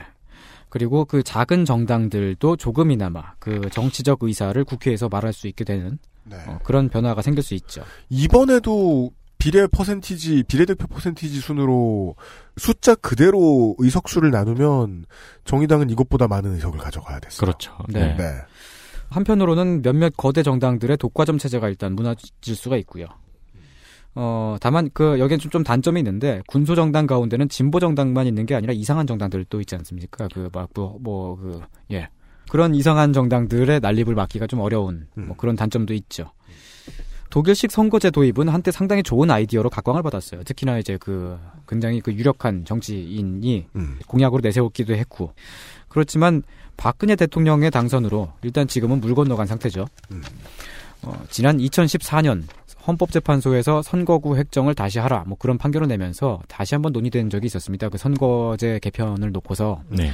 그렇, 그렇지만 그때는 민주당이 적극적으로 추진을 하지 않았었어요. 여기서 약간 수정한 방, 방안이 이제 그 재작년에 이제 그 2015년이죠. 그 네. 총선 끝나고 나서 아닌가요? 어 그때 그 민주당 당- 지방선거가 끝난 뒤죠. 네네 지방선거가 끝난 뒤에 그 민주당의 그 당론으로 약간 채택이 된 것 같은데 음. 그래도 그 정말로 현실화할 수 있을지는 약간 아직 좀 미지수라고 저는 보고 있습니다. 네. 왜냐면은 현재 상황에서는 민주당이 선거 개혁을 통해서 얻을 수 있는 이득이 그다지 크지 않을 수도 있거든요. 그렇죠. 네. 네. 어, 그래서 향후에 그 다음번 총선 때쯤에는 이 방안이 다시 떠오를지도 모르겠습니다만은 현재로서는 일단 동력을 잃었다. 지난 20년 내로 독일식 정당 명부제를 택했을 때 민주당이 손해 안 볼 수 있는 유일한 시기를 살고 있어요, 지금 우리는. 네. 민주당 지지도 인플레가 어마어마하기 때문에 음. 지금 이대로 갑자기 정당 명부제로 바꾼다고 해도 민주당은 여전히 과반 정당이에요. 음. 근데 지금은 잠깐 잘 된 거잖아요. 네. 지금 갑자기 정당 명부제 하자 그러면 당내의 어르신들이 그러겠죠. 지금 너무 거만해하면 안 된다. 그래서 계속 그 엄마한테 곤란한 질문을 받은 사춘기 소년 같은 태도를 취하고 있잖아요. 응? 어, 어, 너 침대 밑에 테이프 뭐야? 네, 이마 위에 음. 물음표가 딱 떠 있고. 네. 아, 그, 그, 그냥, 저, 중소기업 지원법 자리에 이렇게 나와 있는 정경련 회원사들처럼 굴게 돼 있습니다. 네. 어쩔 수 없다. 그래서 그 대신에 나온 것이 기존에 있는 비례대표제를 보완하자고 하는 그런 온건한 개혁안이 또 있었죠. 현행 한국식의 비례대표제는 정당 득표를 의석수의 고지고대로 반영하지 못하는 단점이 있지만 그 주요 원인은 의- 비례대표 의석수 자체가 너무 적다는 데 있습니다. 네. 국회 의석 300석 가운데 비례대표가 47석밖에 안 되니까 6분의 1에 불과한 거죠. 네. 어, 이걸 확대해서 전체 의석수 대비 절반가량으로 점진적으로 그 비례대표 의석의 그 비율을 끌어올리자. 이런 제안이죠. 어, 이런 주장은 지난 2015년에 선거구 개편이 계속 늦어지고 있던 그 상황에서 어, 시민연대 차원에서 등장을 했습니다. 지금이 팍 늘릴 때다. 네. 비례대표제 확대는 상가- 상당히 온건한 방식이지만 그렇기 때문에 기존 거대 정당들의 큰 저항 없이 받아들여지기 쉽다는 어, 그런 장점이 있죠. 네. 그리고 이 방안은 더 나은 선거제로 가기 위한 어, 하나의 징검다리가 될 수도 있고 네. 그런 거죠. 미래를 그다지 겁내하지 않은 보수 정치가들도 이 문제에 대해서는 합의를 해줄 만한 어, 네. 유동적인 반응을 보일 때가 많았지만 네. 결국 그 2015년 그 시점에 가장 큰 걸림돌은 그거였어요. 그 누구도 십자가를 지고 국회의원 수가 늘어나야 된다는 말을 할 수 없었던 거죠. 음. 그런데 선거구는 조정이 되다 보니 거의 모든 지역구 사무실을 두고 있는 정치인들은 아우성이고 국회의원의 의석만 늘리면 상당히 전향적으로 변할 수 있는 상황이었는데 음. 어, 그것을 할 수 있는 정치인은 아무도 없었습니다. 네. 예. 어, 게다가 또 정치개혁 시민연대에 참여하셨던 그, 그 분들의 주장도 그 깊게 그 들여다보면은 그 안에서도 역시 약간의 의견은 있는 것 같아요. 음. 어, 저마다 일단 꼽는 그 지역구 의석하고 그 비례대표 의석의 그, 그 합당한 그 비율. 음. 그게 그 다, 그 저마다 조금씩 다 다르고요. 또 어떤 분은 국회의원의 정수를 늘림으로써 비례대표 확대를 주장을 하시는 분, 분도 계셨고. 네. 또 한편으로 또 어떤 분은 독일식 연동형 그 비례대표제 도입을 첫 번째 개혁안으로 하는 그런 분도 계셨고요. 네. 또 다른 분은 이제 그 연동식 비례대표제를 그 독일식 제도를 주- 주장을 하면서도 음. 권역별 비례대표제 라고 하는 것도 또한 그 긍정적으로 보는 뭐 그런 분도 계셨습니다. 네. 음. 어, 여기서 그 앞에 방금 말씀드린 연동식 비례대표제, 이건 독일식 같은 형태인데요. 그렇다면 권역별 비례대표제는 뭐냐? 네. 이거는 그 독일식 제도를 수정을 해서 선거관리위원회가 제안을 한 거죠. 음. 연동식 제도가 갑자기 딱 도입이 되면은 그 지역구에서 내리 당선된 그 2선, 3선 의원들이 있지 않습니까? 음. 그 의원들이 반발을 할 수가 있고 음. 또그 의원들이 그 자기 지역구 주민들하고 이해관계에 따라서 강하게 결속된 경우에는 더욱 그럴 수가 있습니다. 어, 콕, 콕 집어서 음. 어, 새누리당이 반대한다는 얘기죠. 네, 맞습니다. 네, 어, 그래서 그 비례대표를 확대하긴 하되 음. 전국 단위로 막 뽑고 이렇게 막 그 갑자기 막 그렇게 급진적으로 이렇게 막 그 개혁을 하는 게 아니라 네. 일단은 권역을 크게 나누어서 음. 그 각각의 권역별로 어. 그 비례대표자들을 따로따로 뽑자는 거예요. 맞습니다. 그러면 음. 다선 의원들이 불평할 일이 사라집니다. 네. 더 왜냐면 쉬워집니다. 그들이. 네, 자기 지역구를 일단 보존을 할 수 있으니까. 네. 그들이 각 지역의 김종인이나 이만섭이 되는 거예요. 가만히 있어도 계속 당선되는. 네네. 그래서 그 사람들 입, 그 사람들이 죽을 때까지 그 사람들 입을 막아놓고 음. 그 다음번에 그 다음 개혁을 생각해도 되지 않겠느냐. 네. 개혁은 원래 100년 놓고 짜는 거거든요. 네. 어, 네. 그, 그 사람들의 죽음을 좀 어떻게 앞당길 수는 없을까? 요즘 대한민국에서 대한민국 국민들이 가장 많이 바라고 있는 거죠. 제가 요새 그, 저, 옛날 드라마 다시 보기를 한단 말이에요, 집에서. 네. 프렌즈를 다 끝냈기 때문에. 음. 그럼 이제 비슷한 재밌는 거 뭐 있을까요? 남자 셋, 위기의 여자 셋. 주부, 위기의 주부들을 봐요. 음. Desperate Housewives. 네. 위기의 주부들 본적 있으신 분들은 아실 거예요, 아마. 위기의 주부들이 가장 재밌는 점은 모든 게 다 막장인데, 네. 어, 이 주인공들의 문제가 생겼을 때마다 그 문제가 해결되는 방식은 그 문제 를 일으킨 사람들이 자꾸 죽어요. 뭐 한적한 교회 동네에서 툭함 살인이 일어나고, 아, 그런 드라마였어요? 예, 툭함 누가 죽어서 문제를 해결해 줘요. 오. 볼 때마다, 아, 저것이 시청자가 꿈꾸는 환상적인 세계인지도 모르겠다. 나를 귀찮게 해주는 사람이 어느 날 죽어 있는. 음. 혹은 내가 죽였는데 걸리지 않는. 음. 권선징악이죠. 예. 근데 그런 일은 없잖아요. 예. 음. 그들은 살아서 어떠한 세력으로서 계속 목소리를 내고 힘을 가지고 있을 거란 말이죠. 음. 그들과 타협하는 방식으로 어, 지역별 대표제를. 네. 어, 이렇게 그 권역을 나누는 거를, 그, 일단 그, 어, 선거관리위원회가 그 제안한 방식에 따르면은, 네. 일단 서울을 한 권역으로 둬- 둬요. 네. 그리고 그 다음에 인천, 경기도, 강원도를 또 한 권역으로 묶고, 음. 그 다음에 세 번째 권역은 이제 그 충청남도하고 북도를 한 권역으로 묶고, 음. 그 다음에 또 경북을 한 권역으로, 음. 또 그 경남을 또 한 권역으로, 네. 그 대체로 이제 그 인구수에 맞게끔 네. 이렇게 그 대- 이렇게 그 조절을 한다는 거죠. 음. 그리고 그 다음에 이제 그 전라남도하고 북도, 그 제주도를 또 한 권역으로 음. 이렇게 묶어서 여섯 단계 여- 여섯 개의 그 권역으로 나눈다는 거죠. 음. 어 전라남도. 어, 다 벗은 남자의 길이란 뜻이죠. 어, 그리고 이제 그각 권역에서 이건 왜 고민했어요? 뭐 그, 고, 고민할 수도 있죠. 뭐. 아니 되게 유치한데 감탄하게 돼. 그러니까요. 나도 윤세민이 한 거랑 똑같이 질문하게 돼. 이건 왜 고민한 거예요? 그럼 저 그러면 저 영어로 번역하면 streaking way, streaking man's way. 네.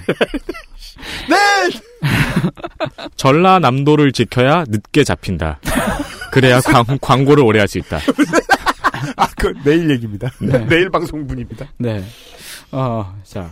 그리고 이제 그 각 권역에서 나온 그 네. 정당별 그 득표율에 따라서 그 그리고 또 그 각 권역의 인구수에 따라서 그 권역별로 비례대표 의석을 할당하자. 네. 이렇게 하는 제도죠. 어, 근데 이그 그 선거관리위원회가 제안한 이 제도로 이렇게 그 바뀌었을 때 정당별 그 변화가 어떻게 되느냐. 그걸 이렇게 계산을 해보면 말이죠. 네. 작년 총선에서 여섯 석을 얻었을 뿐인 정의당 같은 경우는 음. 어, 똑같은 득표율을 똑같이 그 기록을 네. 한다라고 그렇게 가정을 했을 때 음. 26석을 얻을 수가 있게 돼요. 네. 음. 이건 반대로 말하면은 선거 제도 때문에 20석을 지금 갖지 못했다고 설명할 수도 있네요. 네, 지금 정의당이 그만큼 손해를 보고 있다. 실제 득, 그, 그 득표율, 지지율에 비해서 네. 그렇게 설명을 할 수도 있죠. 몇십 년째 그래왔습니다. 네, 그리고 또한 마찬가지로 국민의당도 약간의 의석을 더 가져갈 수가 있습니다. 이렇게 선거제가 네. 바뀌었을 때 말이죠. 어, 하지만 민주당과 새누리당은 의석 수가 조금씩 줄어들고요. 네. 어, 줄어들지만 그 독일식 제도를 도입할 때에 비하면은 적게 피해가 상당히 적게끔 줄어들게 되고. 네. 하- 그 하지만 또 이 그 연동식 비례대표제를 전면 도입하는 것보다는 어, 방금 말씀드렸네요. 피해가 적다. 어, 그 네, 맞아요. 네. 꼭 한 번씩 동어 반복하시더라. 네, 그래요. 이 얘기가 그, 어, 승자 독식을 줄여나가는, 음. 승자들이 반항을 좀 덜 하도록 만들면서 줄여나가는 방식이다. 네. 그렇지만 또 이제 그 보면은 그 정의당보다 적은 득표라 득, 득, 득표를 기록한 소수 정당들이 있지 않습니까? 네. 그 뭐 예를 들면은 그 녹색당이나 노동당 어, 등등의 경우가 있는데 어 그들의 경우에는 권역별 비례대표제를 도입한다고 하더라도 현재의 득표율로는 의석을 가질 수가 없습니다. 네. 음. 어 그러니까 그 지금 있는 현재 기존 정당들에서만 네. 약간씩의 조정이 거쳐지는 그 정도. 그죠? 네. 네. 어. 신입을 잘 받아주지 않는다는 점에서는 음. 오래된 정치인들에게 그나마 받아들여질 만한 방식이라고 얘기해야 되는 거예요. 네. 이게 낡은 방식이라고 하는 게 아니라. 네. 음. 어, 다만 이제 이 경우에는 그 가장 의- 이득을 보게 되는 그 정당이 정의당이기 때문에 네. 정의당의 경우는 대체로 그 이 방안에 찬성을 하는 그런 분위기인 것 같아요. 네. 정의당은 이 중간에 딱 걸려 있는 거군요. 네, 그렇습니다. 어, 지금까지 나온 선거제도 개혁 방안 중에 몇 가지를 살펴봤습니다. 음. 어, 이 방안들은 모두 어, 적어도 지금 지금까지 지금 시행되고 있는 예. 어, 현행 선거제도에 비하면은 민의를 조금이나마 음. 더 많이 반영할 수 있는 그런 방식들이죠. 왠지 그러- 슬프네요. 음. 그 정치권의 반발을 줄이기 위해서 민의를 조금이나마 더 많이 반영할 수 있는 방식을 설명한다는 게 음. 어떤 면에서 슬프다고 볼 수 있네요. 그러니까 음, 네. 거기에 대고 답답하다고 개혁을 말할 거면 똑바로 말하라고 성질 내는 순수한 의도를 가지신 분들 때문에 개혁이 안 돼요. 음. 음. 네. 네, 맞아요. 그 너무 이건 매우 세심하게 들여다 봐야 됩니다. 이렇게. 네, 현실적으로 접근해야 되는 것도 있죠. 네. 그러나 그 이게 앞으로 현실화되기까지는 여전히 그래도 하나의 큰 장벽을 넘어야만 해요. 네. 어, 하나는 지금 의석을 가지고 있는 원내 정당들의 셈법이 다 다르다는 거고 네. 그렇기 때문에 그 이 정당들 간의 합의가 도출되기 어려울 수도 있다는 거죠. 그 그래서 이 중에서 어떤 방안을 설- 선택할지를. 그래서 언론도 얘기 안 해줘요. 음. 왜냐하면 자기들이 늘 출입하는 정당에 어, 자기의 아이덴티티를 맡겨버리는 같은 언론인들이 되게 많기 때문에 이 새끼들은 어느 순간부터 그 양대 정당의 기득권이 나한테도 있는 거라고 착각을 하기 시작해요. 음. 음. 예. 시장의 변화를 언론이 같이 바라지 않게 됐다는 건 되게 변태 같은 일이거든요. 음. 선거구가 바뀌는 거에 대해서 언론이 늦게 적응할 거라는 걸 지들이 알기 때문에 새롭게 적응할 상황을 만들지 않고자 한다는 것도 좀 분명해요. 음. 네. 네. 모든 직장인은 일을 편하게 하는 방식을 선호하죠. 네, 그 기성 정당들에게 줄 서는 언론이 제일 네. 쉬운 방식이니까요. 네. 그리고 어. 그들 지들은 줄 선다고 생각 안 해요. 지들이 조련한다고 생각하죠. 어, 네. 어, 그렇게 줄 서지 않는 그, 그, 그것은 알기 싫다 같은 방송이 좀 어떻게 좀 잘 해먹으려면은. 네. 진보 정당이 좀 많이 좀 커야 되는데. 저희가 잘 해먹으려면요. 네. 진보 정당도 크고 네. 친반 연합도 갑자기 막 한석 얻고 막 음. 네. 소기업을 막 살려주죠. 갑자기 큰 대기업 하나가 망했어요. 네. 어처구니 없는 이상한 아이템을 들고 있는 기업들도 갑자기 성장할 거예요. 네. 음. 그런 일은 있어도 돼요. 어, 우린 시행착오를 해야지. 네. 전 그렇게 생각합니다. 어, 우리가 먹고 살기 위해서, 어, 어, 소수 진보 정당들의 성장을, 어, 바라고 있는 그런 상황이죠. 맞습니다. 어, 저희들은 그들을 길들이지 않을 거예요. 네. 음. 여기서 한 가지 또 질문을 할 수가 있어요. 네. 그렇지만 사표가 줄어든다고 해서 음. 그게 곧 민의일까 하는 겁니다. 끝까지 질문해야 됩니다. 이런 질문은. 네. 독일식 정당 명부제가 만약에 뭐 100% 반영이 됐어. 네. 네. 그런다고 사표가 없어질까? 네. 사표는 많이 줄어들겠지만은 그래도 그 어떤 후보 후보자를 우리가 찍었는데 그 후보자를 찍는 게 우리가 진짜로 동의해서 그 후보자를 찍은 것일까?까지도 고민을 할 수 있겠죠. 네. 현행 선거제도와 앞으로 바뀔지 모르는 개혁 방안들은 모두 공통된 모순을 가지고 있어요. 비례대표를 늘리거나 보완한다고 하여도 여전히 지역구에 따라서 대표자를 선출한다는 거죠. 그리고 그게 그 선출된 그 대표자들의 주류를 이룰 거라는 거고요. 바쁘신 분들은 여기서부터가 본론입니다. 네. 다 따라오신 분들은 허탈하시죠? 그런 건 미리 말씀을 해주셔야죠. 바쁘신 분들은 59분부터 들으세요. 이런 식으로. 그러니까 말이에요. 그 저 설명에 써놓으려고요. 가끔씩. 아. 예. 아마 근데 그 써놓지 않아도 그 네. 팟빵 게시판 같은 데는 어떤 분께서 여기서 이보- 여기서부터 들으세요 이렇게 하시는 분도 계실 거예요. 아니요. 그런 분들은 말실수 같은 것만 적어놔요. 아, 그런가? 네. 아, 네. 주의가 번잡하면 59분부터. 음. 뭐 이런 식으로. 네. 네.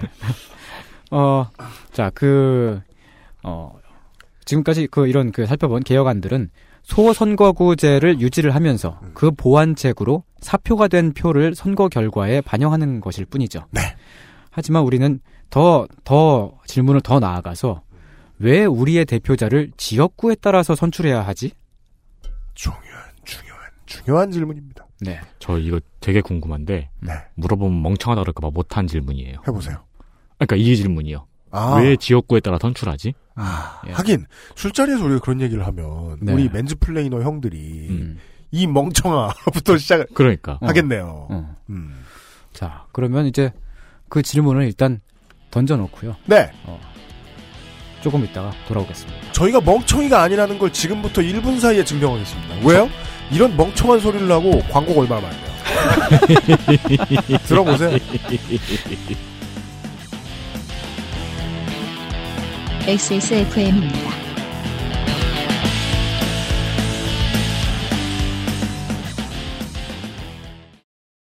콕 집어 콕. 믿어도 되는 김치를 찾을 땐 콕 집어 콕. 햇서 빙진 김치 재료부터 공정 유통까지 안심.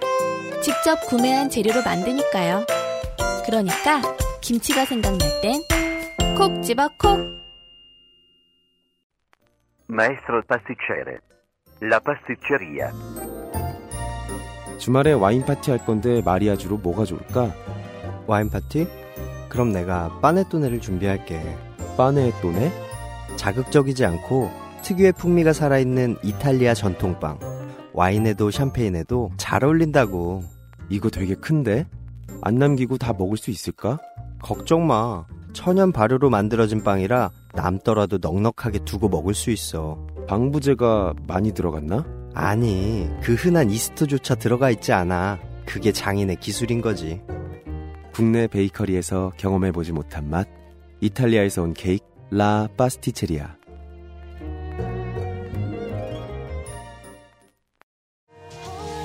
펌, 염색, 드라이로 인한 모발 극손상 걱정이시죠? 새로 나온 비그린 damage care hair essence. 끈적임 없이 마법처럼 흡수되는 텍스처로 언제 어디서나 건강하고 촉촉한 머릿결. 물 한 방울 안 섞인 식물 유래 성분으로 천연 보호막 하세요. Big Green 건강하고 촉촉한 머릿결. 빅그린 데미지 케어 헤어 에센스.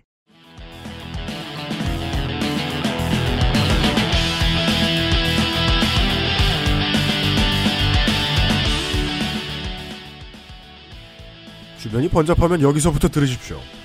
네, 돌아왔습니다. 어, 잠깐 쉬는 시간 동안에 윤세민 기자님. 똥, 네. 싸, 똥 싸고 오셨나요? 아니요, 왜요? 어, 아니, 화장실을 가시길래. 아, 아니, 그, 아니요, 왜요? 아, 그래요? 아, 똥, 똥, 원래 싸- 똥 쌌다 그러면, 놀라셨어요? 똥 쌌다 그러면 놀리려 그랬지. 아우, 당황스러워라. 오늘따라 이 학문기를 벗어나지 못하고 계신 음. 손희상 선생과 함께 하고 있습니다. 음. 네, 어, 앞에서 우리는 왜 대표자를 지역구 대표자를 선출하고 있을까 하는 질문을 드렸습니다. 왜냐? 나는 우리 동네에 알맞는 국회의원을 뽑고 싶다는 생각을 해본 적은 없거든. 그러니까요. 요. 서울 살아서 그럴까요? 아니에요. 다른 동네 살아도 비슷할 거예요.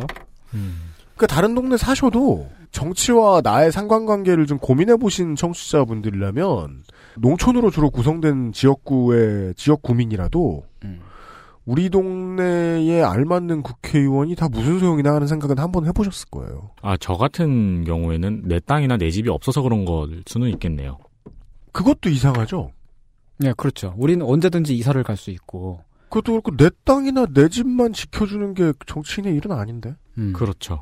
내집 우리 동네 땅값 올려주는 게. 근데 모든 지하철역의 이름을 잠실로 고쳐주는. 그렇죠. 이거는 약간 선호가 다른 문제이긴 하네요. 그 이런 선거 제도 때문에 정치인의 역할이 우리 집값 올려주는 거라고 생각하게 되었는가? 혹은 우리 집값이 올라가는 게 중요하기 때문에 이런 선거 제도가 아직까지 지지를 받고 있는가? 생각해 볼 만합니다. 네.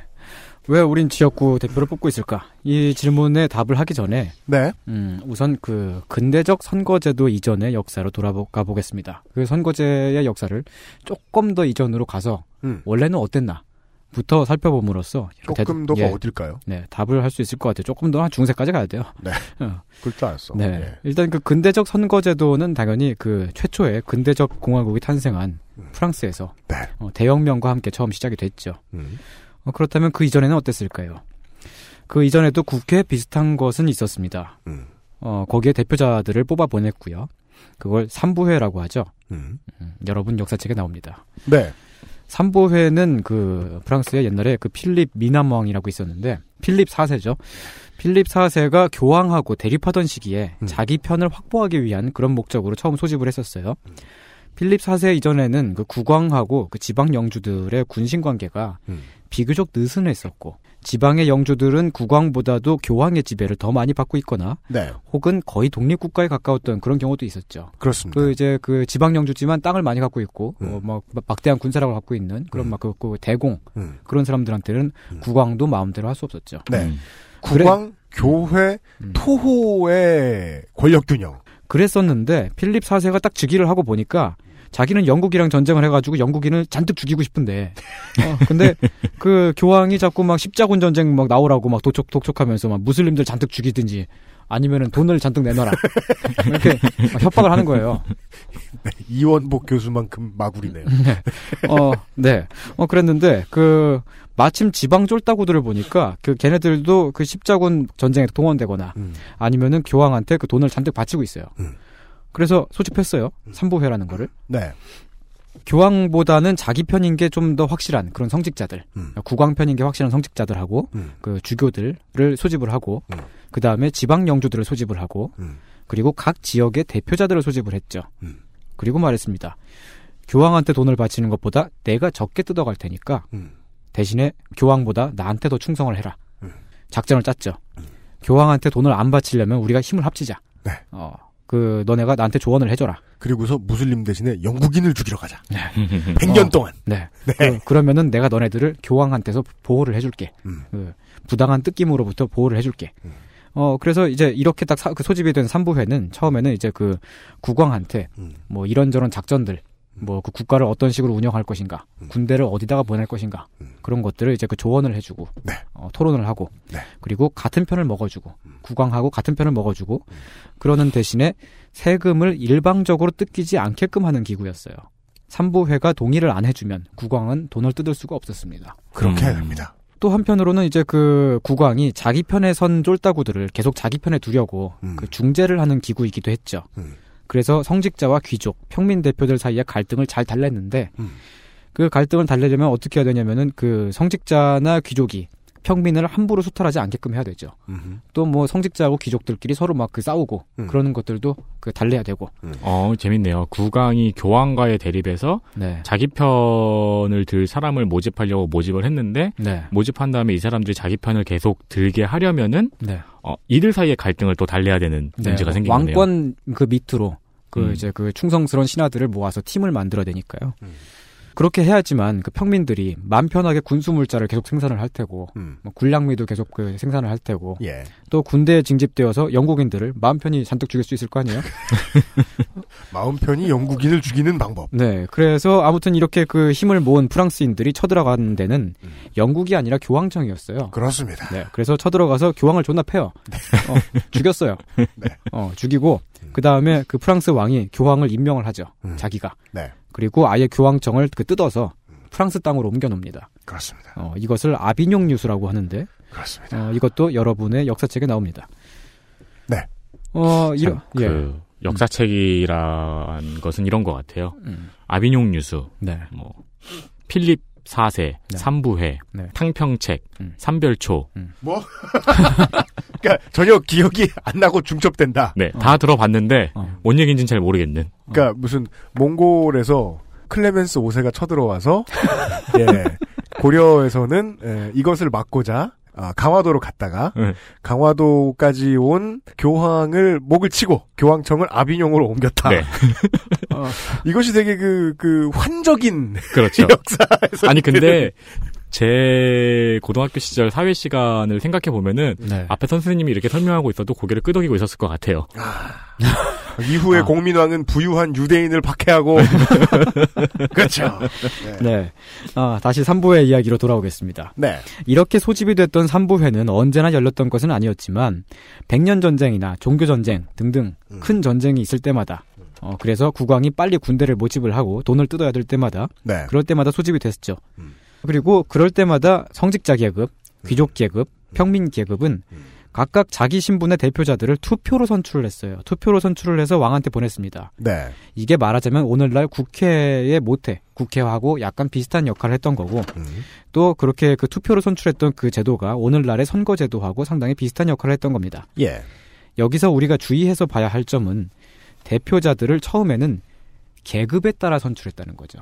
각각 음흠. 다 자기 계급의 대표자를 선출하는 그런 제도였다는 거죠. 성직자 계급, 귀족 계급, 평민 계급. 네. 자, 오늘 이야기에 힌트가 등장하기 시작합니다. 그때는 지역별 대표자가 아니었다. 음. 네.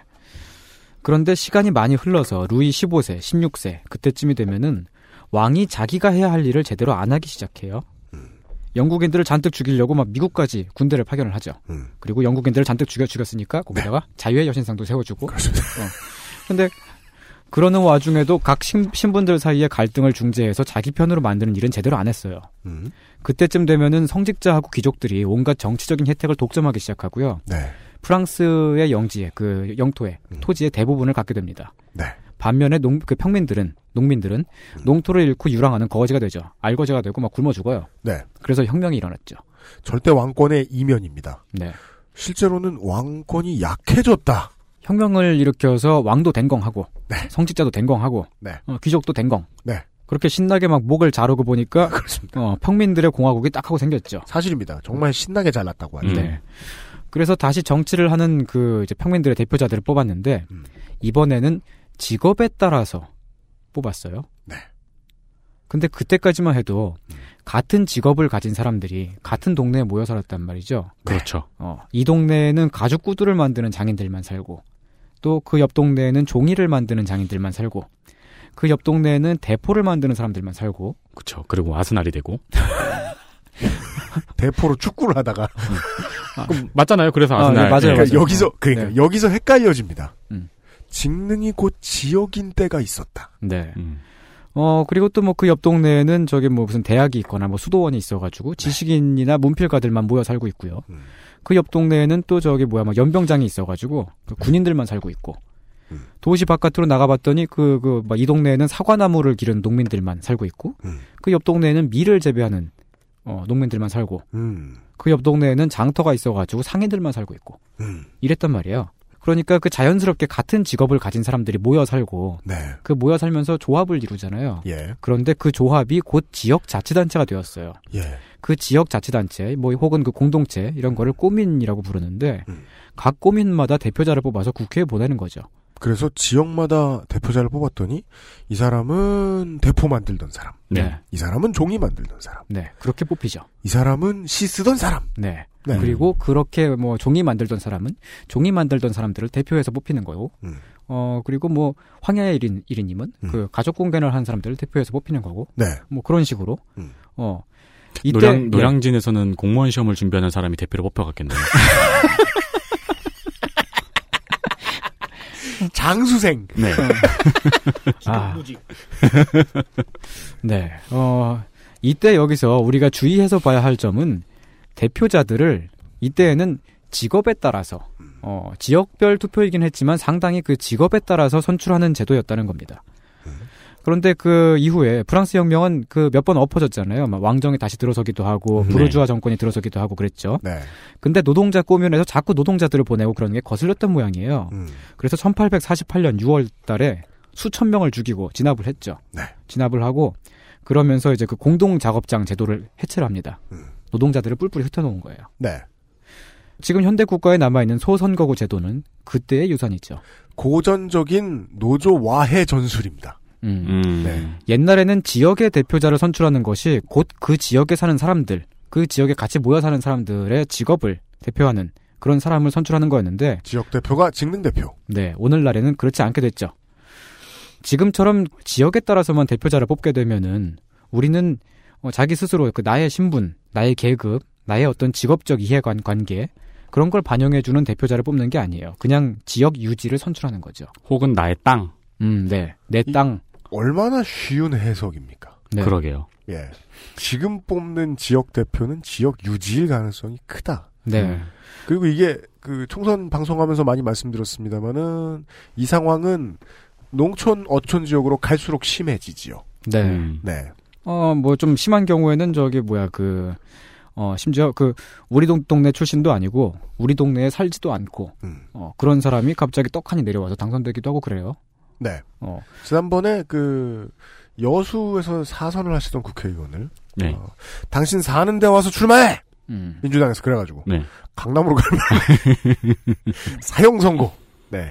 우리는 그 투표를 할 때, 어, 특히 이제 그 진보 성향의 유권자들은 그런 걸 가끔 자주 기, 대를 하잖아요. 그 어떤 그 계급 투표 같은 게 실현되기를. 네. 어, 뭐, 어, 그래서 그 대표자가 우리의 그 정치적 의사를 국회에서 실현시켜 주기를. 음. 어, 예컨대 뭐, 나는 노동자니까 노동자 대표를 뽑아야지. 네. 그런데 노동자 대표는 여간에선 뽑히지도 않을 뿐더러 음. 왜냐하면 지역구의 대표를 뽑는 거니까 노동자만 투표를 하는 게 아니잖아요. 네. 그렇죠. 그리고 어쩌다가 뽑힌다고 하더라도 뽑힌 사람은 노동자를 대표해서 선출된 것이 아니라 그 지역구를 대표해서 뽑힌 거예요. 음. 근데 그, 그 양반이 다음번에 다시 또 당선이 되려면은 그 자기가 노동자 뭐 그런 걸 내세우면서 당선이 되었다고 하더라도 음. 그 노동자 정책을 실현시키는 것보다는 자기 그 지역에 얼마나 발전을 가져다 주었는가. 네. 그게 이제 그 다음번 자기가 다시 또 당선되느냐를 판가름하는 중요한 요소가 되죠. 그게 2000년대와 2010년대를 뚫고 지나오면서 울산이 겪은 일입니다. 네. 예. 지역구에 사는 사람들은 울산 같은 경우에 아무리 노동자들이 많이 사- 모여 살고 음. 그렇다고 하더라도 그 워낙 다양한 사람들이 살고 있고 뽑았더니 지역의 대표자가 됐어요. 네. 그래서 뭐 이해관계도 다 다르고 음. 그 어, 그런 경우에 노동자만의 이해관계를 대표할 수가 없으니까 자기 지, 지역구에 그 서로 다른 그런 이해관계를 다 따져야 되는데 그러면은 어떻게 하느냐. 자기 지역구에 뭘 유치를 하고 음. 무슨 무슨 시설물을 짓고 도로를 뚫고 지하철을 놓고 음. 그리고 그렇게 하기 위해서 국회에서 음. 예산을 얼마나 끌어오느냐. 네. 그게 그 국회의원이 하는 중요한 일이, 일이 되죠. 가장 중요한 업무가 돼버리는 거예요. 쪽지 예산을 5분 전에 집어넣고. 그렇죠. 네. 그 눈에 보이는 기념비를 남겨놔야 되니까요. 네. 그래서 아무리 그 많은 기대를 그 가- 받으면서 그 당선된 그런 신출내기 그 그런 야다, 야권의 야당 당선자라고 하더라도 음. 혹은 진보나 좌파의 당선자라고 하더라도 음. 자꾸 막 무슨 뭔가를 막 짓고 어쩌고 하는 거 그런 것만 열중을 하게 되는 거죠. 거죠. 또 유권자는 유권자 나름대로 자기 지역구에 더 많은 예산을 끌어오게 하려면은 대표자가 힘센 사람이어야 되- 되잖아요. 네. 그러려면은 역시 힘센 사람. 정몽준. 음, 네 그런 사람. 그래서 정몽준을 뽑아. 네. 그 정몽준은 앉아 있어. 네. 내가 너무 힘이 세. 음. 아무것도 안 해요. 아이 가만히 있어도 힘이 있는데 사장님. 힘이 너무 세면 노동을 안 할 권리가 있잖아요. 네. 어쨌든 이제 그 유권자들은 그래서 이제 그 계속해서 보수 정당에서 나온 지역 유지들, 그 지역의 토호들, 힘센 사람을 뽑게 되는 거죠. 그럼요. 네. 저는 이때쯤에 음. 생각을 멈췄습니다. 왜요? 안 되는구나. 뭐가요? 우리가 원하는 대표를 선출하는 게. 손희상 선생은 여기서 지금 뭘 더 생각했다는 거예요. 어, 예, 그 제가 제안하는 방식이 있는데, 어, 이거는 제가 손이상 선거제라고 해서, 어, 예. 하- 하여간 몇- 레리버드 룰도 아니고. 네, 몇년 전부터 밀고 있던 거예요. 그- 손희상 선거제예요.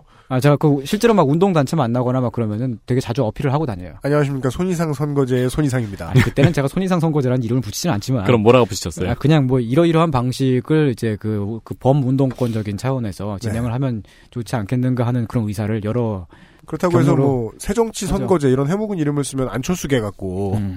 예.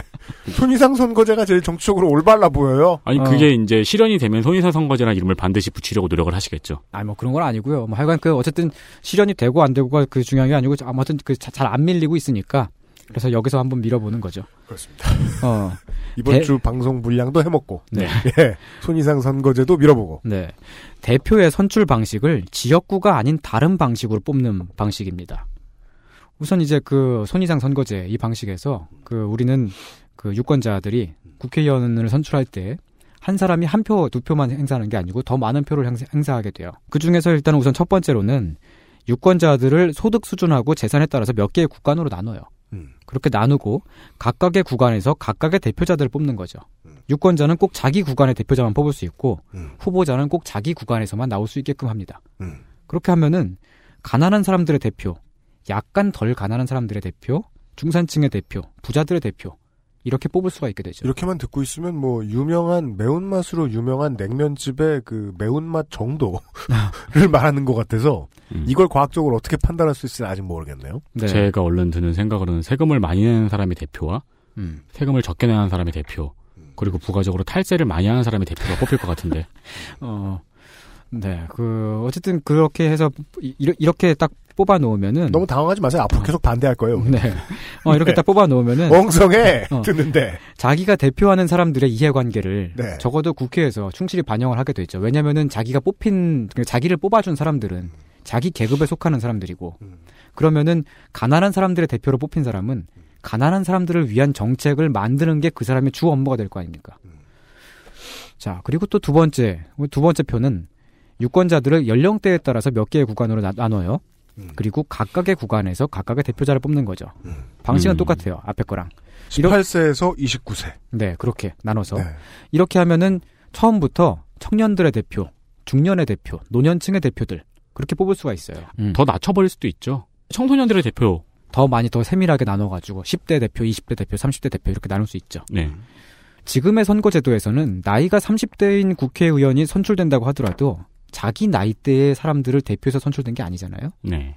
오직 자기 구- 지역구, 자기 지역구의 이익을 쫓을 뿐이죠.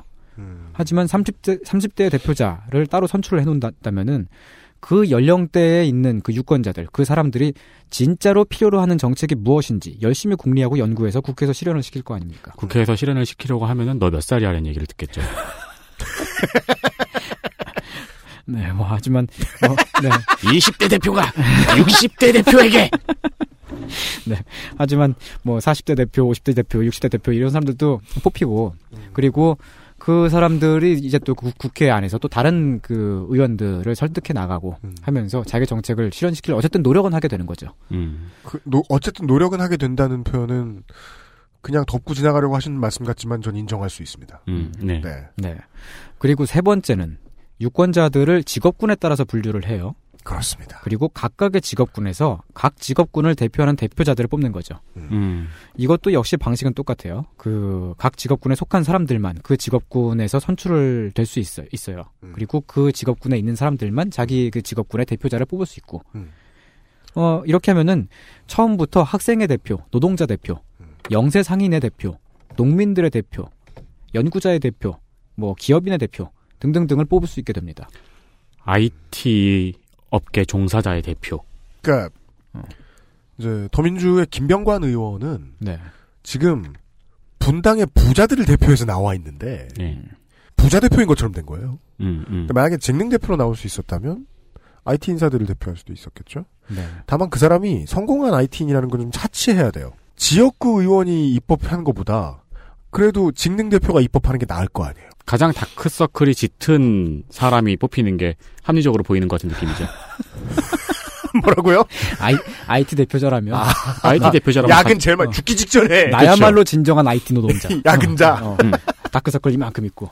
그러니까 이걸 어떻게 구분하느냐 이런 건 좀 차치했으면 좋겠는 게 그래도 이게 있는 게 나을 것 같다는 생각은 들기 때문입니다. 음, 음. 예. 이렇게 대표자들을 뽑아놓으면 뽑힌 사람들이 자기가 대표하는 사람들을 위한 정책을 계속 만들어낼 건데 그 지역구의 대표자라면은 지역구를 위한 정책을 만드는 게 그 사람의 주 업무, 그 가장 그 중요하게 다루어져야 되는 그런 업무가 되지만 근데 우리 같은 잉여 새끼들은 지역구한테 얻은 것도 없고 얻고 싶은 것도 없어요. 네, 그래요, 맞아요. 그런데 막 처음부터 막 노동자 대표 뽑아놨다. 그러면 그 대표자는 자기가 다음번에 또 선출되려면 노동자들을 위한 정책을 만드는 게 주 업무가 되잖아요. 계속해서 그런 정책들을 만들어낼 거란 말이죠. 지역구 대표로만 그 국회의원을 뽑아놓으면은 그 대표자가 아무리 의지가 있고 능력이 있어도 그렇게 하지 못합니다. 내가 세상에 불만이 많은 30대에 하루 종일 포털만 들여다보고 있는 놈이야. 지금 본인에 대한 설명 아닌가요? 근데 30대에 뭐 개발자 출신의 국회의원이 들어와. 네. 그러면 그 사람이 다른 지역을 대표해서 나온 국회의원보다는 네. 예를 들어 뭐 내가 두 달 동안 댓글을 안 달고 음. 아, 취업을 위해서 노력하면 지원금을 준다거나 음. 이런 법안을 낼 것으로는 좀 더 적임자가 아니겠느냐. 네, 음. 그런 거를 그 어떻게든 수집을 해서 정책을 만들겠죠. 그리고 어쩌면은 막 선거 때 되면은 예를 들면 30대 대표자를 뽑는다고 치면은 음. 후보자들이 이렇게 나올 수도 있어요. 한 사람은 아, 그 이미, 이미 결혼을 해가지고 음. 뭐 가정을 잃은 그런 30대 유권자들을 대표하겠다고 하면서 음. 뭐 육아 정책들을 만들겠다 그런 공약을 내세우면서 나올 수도 있고 한쪽은 한쪽은 어차피 다 결혼 못했다. 네 모태 솔로들을 위한 뭐 나도 그런- 못했다. 어, 혼자 사는 싱글족을 위한 정책을 만들겠다 그렇게 나와가지고 그렇게 붙을 수도 있는 거죠. 그렇죠. 그러면 그 사람은 또 60대랑 싸우겠네요. 그러니까 최소한 정책 대결이 된다라는 점. 음. 그리고 또 이제 그 네 번째 표. 네 번째는 유권자들을 성별에 따라 나누어서 남성의 대표, 여성의 대표 음. 이렇게 뽑는 거죠. 네. 어, 물론 세상에 그 젠더와 성별이 그렇게 딱 두 개로 나뉘는 것은 아니라고 뭐 깊게 들어가면 그렇게 말을 할 수 있겠습니다만 일단 네. 여기서 이렇게 가정을 해보죠. 네. 지금도 지역구에서 여성 의원이 선출되고는 있어요. 음. 어, 그렇지만 그 여성 의원들이 제대로 된 여성 정책을 열심히 만들고 있나 하면은 그들은 지역구 의원이에요. 네. 지역 발전을 위해 꾸준히 노력해온. 예. 그 예전에 저기 뭐야, 그 여성이여 테러리스트가 되라. 라는 책을 썼던. 전땡땡. 예. 전땡땡땡 전 의원. 네. 아, 네, 그러네요. 네, 그렇죠. 네. 여성 의원이 뽑혔다고 하더라도 여성 주- 정책을 열심히 만들지 못하는 이유가 뭐냐면 네. 그렇게 한다고 해도 자기 지지율이 오르는 건 아니니까. 음. 자기를 다시 뽑아줄 사람들의 지지율을 어, 어, 얻으려면은 다음번 선거 때 그 자기 지역구에서 당선되기 위해서 더 시급한 일들 을 처리해야 되니까. 그건 자유한국당 아니라 정의당 의원들도 다 마찬가지로 하고 있는 일이에요. 네, 그렇습니다. 지역을 위해 무엇을 했는가에 골몰한 척이라도 해야 하는. 네. 아무리 야당이고 아무리 진보 좌파로 당선이 되었다고 하더라도 그 굴레에서 벗어날 수는 없죠. 난 우리 동네 집값 모르는데 관심 없다니까? 네. 음. 그렇지만 처음부터 이렇게 생각을 해봐요. 처음부터 여성의 대표자를 뽑아서 국회에 보내놓으면 그러면 그 사람은 여성 정책을 잘 만들어야 자기에게도 좋기 때문에 길을 쓰고 성차별을 없애고 여성 고용을 늘리고 막 육아 복지를 강화하는 그런 정책을 계속 만들게 되겠죠. 음. 뭐 물론 이제 그 또 한편으로 이제 그 남성 대표를 또 뽑아놓는다고 하더라도 어 남성 대표를 뽑는다고 치면 어떤 사람이 당선될까요? 남성의 권익을 주장하는 사람이 당선이 되겠죠. 네, 뭐, 뭐 예를 들면은 뭐 이퀄리즘 10개명을 외우고 있는. 그렇죠. 아니 뭐, 뭐, 뭐 무슨 그 이제 그 군 군 장병들 복지를 강화한다거나 이병제가 그 징병제 자체에 대한 논의가 이루, 이뤄질 수도 있고. 네. 그죠. 모병제를 추진하겠죠. 음. 뭐 네. 그런 예, 그런 그 정책을 펴는 그런 대표자가 선출될 수 있겠죠. 혹은 우리 설날 때 얘기했던 대로 그 아빠들을 위한 보육시설 음, 네. 만들어주겠다는 음, 사람들. 네, 그런, 그런 사람도 나올 수 것도 있어요. 나올 어. 수 있고. 음. 자, 이렇게 그 손이상 선거제에서는 이 환상적인 걸 다 뭉뚱그리면 손이상 선거제예요. 네. 1인당 최소 4표를 행사해야 돼요. 음. 그, 4표를 행사해야 되는 거지만, 그래도 지금도 이론적으로는 가능하잖아요. 왜냐면은, 우리는 지방 선거 때 온갖 대표자들 한꺼번에 뽑지 않습니까? 네. 도장 찍다 보면 막 팔이 막 저려요. 막, 막, 손이 잘릴 것 같아. 뭐, 그, 뭘로 그, 하셨길래? 그, 래요 아, 뭐, 그 과장하자면 그런 거예요. 그큰 해머로. 네, 군사용어로 오한마라 부르는. 네. 네. 네, 마찬가지로 국회의원도 우리가 그렇게 뽑을 수 있을 거라는 거죠. 뭐 여기에다가 지역구 대표를 또 더한다면은 1인당 5표를 행사하게 됩니다. 어, 그 지역구 대표는 이제 그 도시와 지방, 뭐 산동네와 바닷가 등등등의 생활 방식이 다르고 필요한 것이 다르기 때문에 네. 어 그래도 있긴 있어야 될 거라는 생각은 해요. 하지만 지역구 의석수는 지금보다 훨씬 줄여도 되고 음. 그리고 어 그 지역구 대표자로 당선된 사람들이 그 국회의원들의 주류가 되진 않아도 된다는 생각을 합니다. 전 지역구 국회의원 한 4, 50명 있으면 좋을 것 같아요. 음. 예. 지금, 지금 300석 중에서 그러니까 아예 유명인 되는 거 그렇게 좋아하는 사람들이니까 영원히 유명인 만들어주고, 예. 지역은 구분한다고 해서 우리의 표심이 다 구분되는 게 아니라는 걸 지금 오늘 이 시간에 되게 많이 얘기하고 있어요. 네네. 서울이 저 끝에서 끝을 생각해 봅시다. 네. 금천과 노원의 표심이 뭐가 달라봐야 얼마나 다르겠느냐. 저는 그니까 방송 그 선거 방송 준비하면서 분석을 하려고 애를 써요. 다르다는 이유를 막 갖다 붙여요. 근데 전 진심으로는 알고 있어요. 별로 크게 안 달라요. 이케아에 대한 견해는 다르겠죠. 이케아에 대한 견해는 다를 수 있어요. 학원가에 대한 견해도 다를 수 있어요. 음, 그 정도 차이로 국회의원이 갈리는 건 저는 별로. 그렇죠. 그런 건 직능에서 구분하자고요. 음. 예. 네, 그래요. 소득 수준에서 구분하고. 음. 뭐 지금 그 사실은 그 비례대표를 확대하거나 개편하자는 그런 그 여러 가지 그 방안들이 나오고 있는 것도 음. 사실은 소선거구 제도에서 사표가 마- 너무 많이 나온다 그런 문제점 외에도 지역구별로만 대표자를 뽑는 경우에 청년 대표, 노동자 대표, 상공인 대표, 여성, 여성 대표 뭐 등등등이 제대로 안 뽑힌다는 거죠. 사실 절대로 안 뽑힌다고 말해야 되죠. 그렇기 때문에 그 비례대표를 통해서 그걸 보완한다 하는 측면도 있죠. 그래서 예컨대 그 정당별로 치면은 뭐 청년 비례대표라든지 혹은 예전에 그 열린우리당이었나요? 그 장애인 대표를 이제 음. 그 순번 1위로 배정을 한다, 한다거나 네. 어 그렇게 해가지고 할당을 해서 더 중요하게 여겨지는 후보자들을 앞에 내세우곤 하죠. 그 민주당이 19대, 18대 때 워낙에 좋은 시도를 많이 했으니까 얘기를 해볼 만한 게 김용익 의원 장애인 정책과 의료 정책에서 한 일 진짜 많아요. 네, 그 많습니다. 지역구 가면 지역구 개발해야 돼요. 장하나 의원 동물 정책과 여성 정책에 대한 한 일 많아요. 네. 노원구 가면 노원 일, 노원구 일 해야 돼요. 음.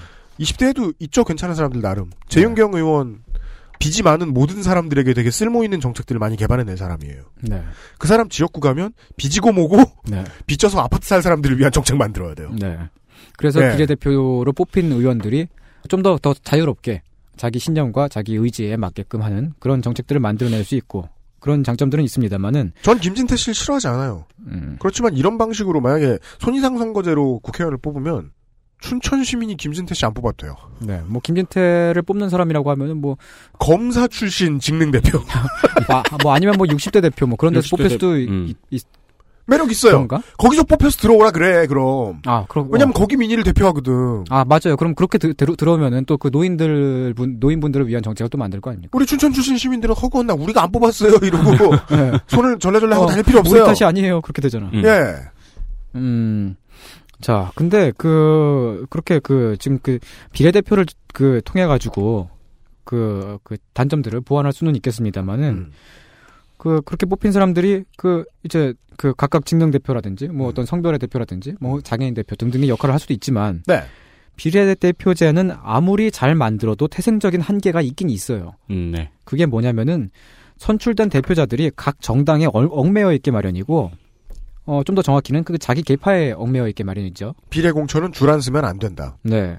그래서 자기를 비례대표 선순위에 몰아준 그 올려준 그 사람들이 당권을 쥔 힘센 사람이거나 뭐 자기 뒤를 봐주는 자기 계파 당원들이기 때문에 비례대표 선출자들은 자기 정책을 만드는 것 외에도 결국은 그 당권을 쥔 사람들이나 그 혹은 그 계파의 실력자들의 이해관계에 따라서 움직이게 될 수도 있죠. 그래서 이철희 의원이 얼마나 정치를 잘하는 사람인가를 20대 총선을 통해 알게 됐습니다. 줄을 저 정도는 서야 8번 잡는구나. 음. 네. 네. 몇 번 앞번 앞번으로 잡는구나. 네. 그리고 더 심한 예를 들자면은 예전에 친박연대에서 그런 일이 있었습니다만은 비례대표 우선순위를 돈을 주고 거래를 할 수도 있죠. 네, 그렇습니다. 그리고 또 다른 또 이제 그, 그한 그 군도 정당에서 그랬습니다만은 비례대표를 선출하기 위한 투표 같은 것을 어떤 그 당권파가 장악을 하고서 그 선거 결과를 조작을 하거나 네. 뭐 그렇게 될 수도 있는 거고. 매번 정당들은 내흉을 겪습니다. 네.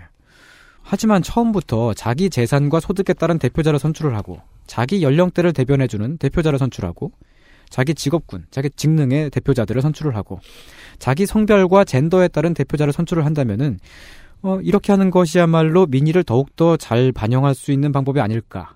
음. 그러합니다. 네. 어, 지나간 군사 정권 시절에 네. 음, 우리들은 사실은 그 선거제도가 불공평했음에도 불구하고 좀처럼 그걸 이상하게 생각하지는 않았죠. 어떻게든 계속 투표를 하면은 투표 열심히 해라. 그때도 그런 말이 있었어요. 음. 투표 열심히 해- 해가지고 우리가 그 사람들이 열심히 찍으면, 찍으면은 뭔가 달라질 거다. 네. 그렇게 생각들을 했습니다만은 국회에 뽑히는 사람들은 계속 공화당, 민정당이었어요. 네. 오늘날에도 투표에 열심히 참여해라. 맞는 말입니다만은 음. 그 우리가 그리고 이제 그 민주 시민으로서 해야 할 어떤 의무이기도 하고요. 그렇지만 우리가 지금의 선거제도가 사실은 굉장히 불공평한 건데 우리가 그걸 깨닫지 못하고 이상하다고 생각하지 하고 있지 않은 걸지도 몰라요. 네. 그리고 그거를 더 공평하고 더 우리의 그 정치 의사를 더 잘 반영할 수 있는 그런 방법도 있지 않을까 하는 뭐 그런 고민을 나눠봤습니다. 그렇습니다. 이런 얘기였습니다. 네. 네. 네. 선관위에서 청취하시는 분들도 있다는 거 알고 있습니다. 제가 뭐 몇 번 얘기한 적이 있는데요. 실제로 이제 부정한 사건이 나왔을 때 에, 선관위도 책임질 나쁜 짓을 많이 한다는 걸 알고 있습니다. 근데 그런 경우를 제외하면 어, 밑에 있는 연구원들이나 최전방에 있는 공무원들은 매우 똑똑한 분들이라는 것도 잘 알고 있습니다. 네, 그리고 그분들은 다크서클이 이만큼 내려와 있죠. 그렇습니다. 네. 예, 선거 관리하는 분들도 저는 많이 한번 참고해 봐- 봐주십사. 그리고 저는 타이밍이 괜찮았다고 보는 게 선거 직전에 이런 얘기를 하면 선거제도가 변하지 않기를 바란다라는 메시지와 다를 바가 없어요. 음, 맞아요. 그냥 사실상 물타기와 다를 바가 없죠. 예, 예, 예. 원래 그 메시지 전달이라는 게 되게 종합적인 쇼라서 타이밍도 중요하거든요. 누가 듣느냐도 중요하고. 어떻게 보면 가장 중요하고요. 네. 스스로 이렇게 포장을 하고 있네요. 네. 근데 사실 저는 이 손인상 선거제에 찬성하기 좀 힘들 것 같아요. 왜요? 어, 자, 이대로 다섯 개의 표를 뽑으면은 네. 환경 문제는 누가 해결하나요? 어, 그러게 말입니다. 이건 하나의 예일 뿐이에요. 이렇게 세분화의 한계에 빠지게 되고 음. 그리고 나이별, 성별, 인구 문제도 음. 네. 다르잖아요. 인구 수가. 네. 그거에 대해서도 고려를 해야 되고. 네. 네. 그래서 뭐 여기에 손이상 선거제에다가 그 비례대표 안을 또 이제 정- 절충하는 그런 방식도 있을 수 있겠죠. 그럼 정, 정당들마다 예를 들면 뭐 환경 전문가 이런 거를 이제 그 선순위에 배정을 할 수도 있고 그렇게 음. 함으로써 어 뭐 환경 정책을 만들 수도 있고. 그렇게 되면 나중에 똑같은 비판에 빠지게 되죠. 음. 어떤? 비례대표의 비율을 얼마로 두느냐. 음. 환경 문제가 중요한데 환경 문제를 다루는 비례대표는 뭐 몇 분의 몇 밖에 되지 않는다. 네. 어, 예. 적절한 지적이었습니다만은. 네. 그, 그래도 이제 그, 제가 이제 이러한 선거제를 그 이제 그냥 아이디어를 음. 구상하고 던져드리는 거는 음. 지역구 대표 를 뽑는 것보다는 그래도 직능의 대표라든지 각각 뭐 다른 이제 그 대표자를 따로따로 선출하는 것이 네. 지금은 절대로 반영되기 힘든 그런 정책들을 만드는데 더 나은 방식이다. 라는 거고요. 네. 5년 내로는 이제 그 윤세민 선거제가 나오겠다. 여기서 좀 개선돼. 네. 저는 겁이 많아서. 아니 뭐 나올 수 있겠죠. 그렇고요. 네. XSFM입니다.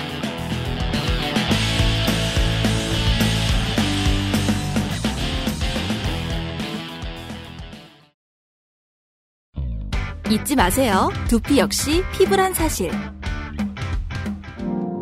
Big Green 엑세스몰에서 만나는 빅그린 헤어케어 시스템. 콕 집어 콕. 좋은 원료를 쓴 김치를 만들 시간이 없을 땐 콕 집어 콕. 배추, 무, 고춧가루, 생강, 전부 국산. 다시마, 홍합, 표고버섯도 아낌없이 쓰죠. 그러니까 김치가 생각날 땐 콕 집어 콕. 컴퓨터가 필요하시다고요? 그렇다면 컴스테이션입니다.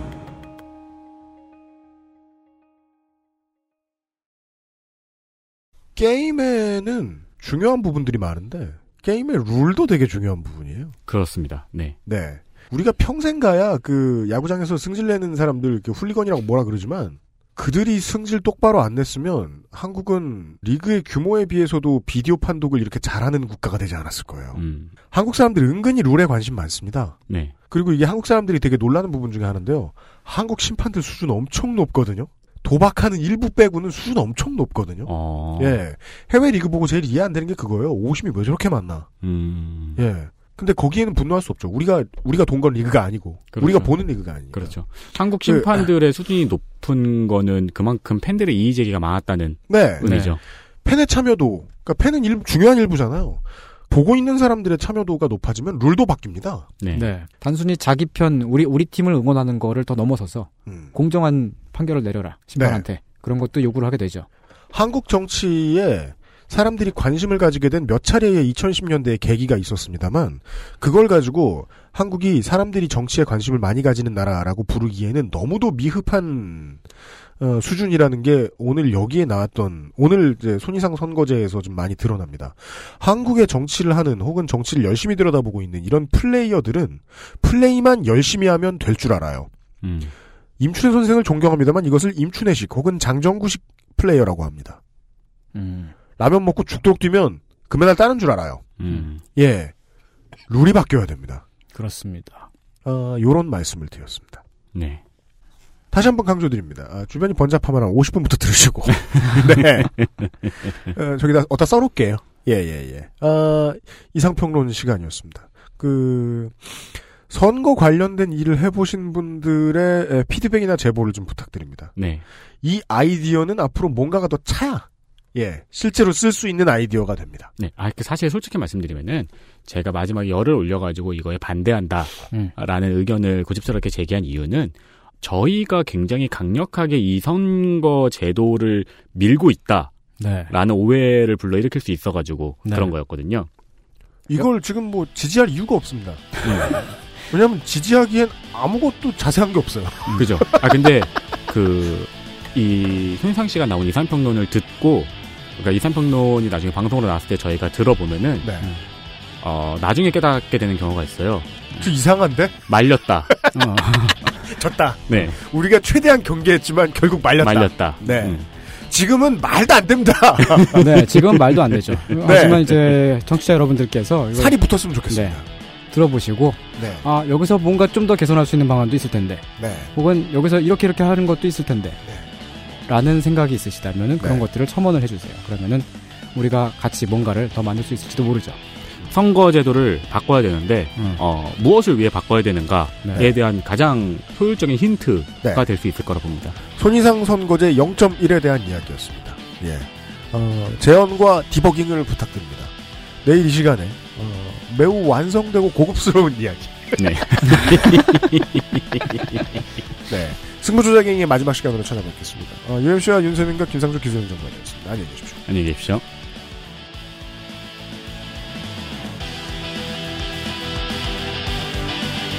XSFM입니다. I D W K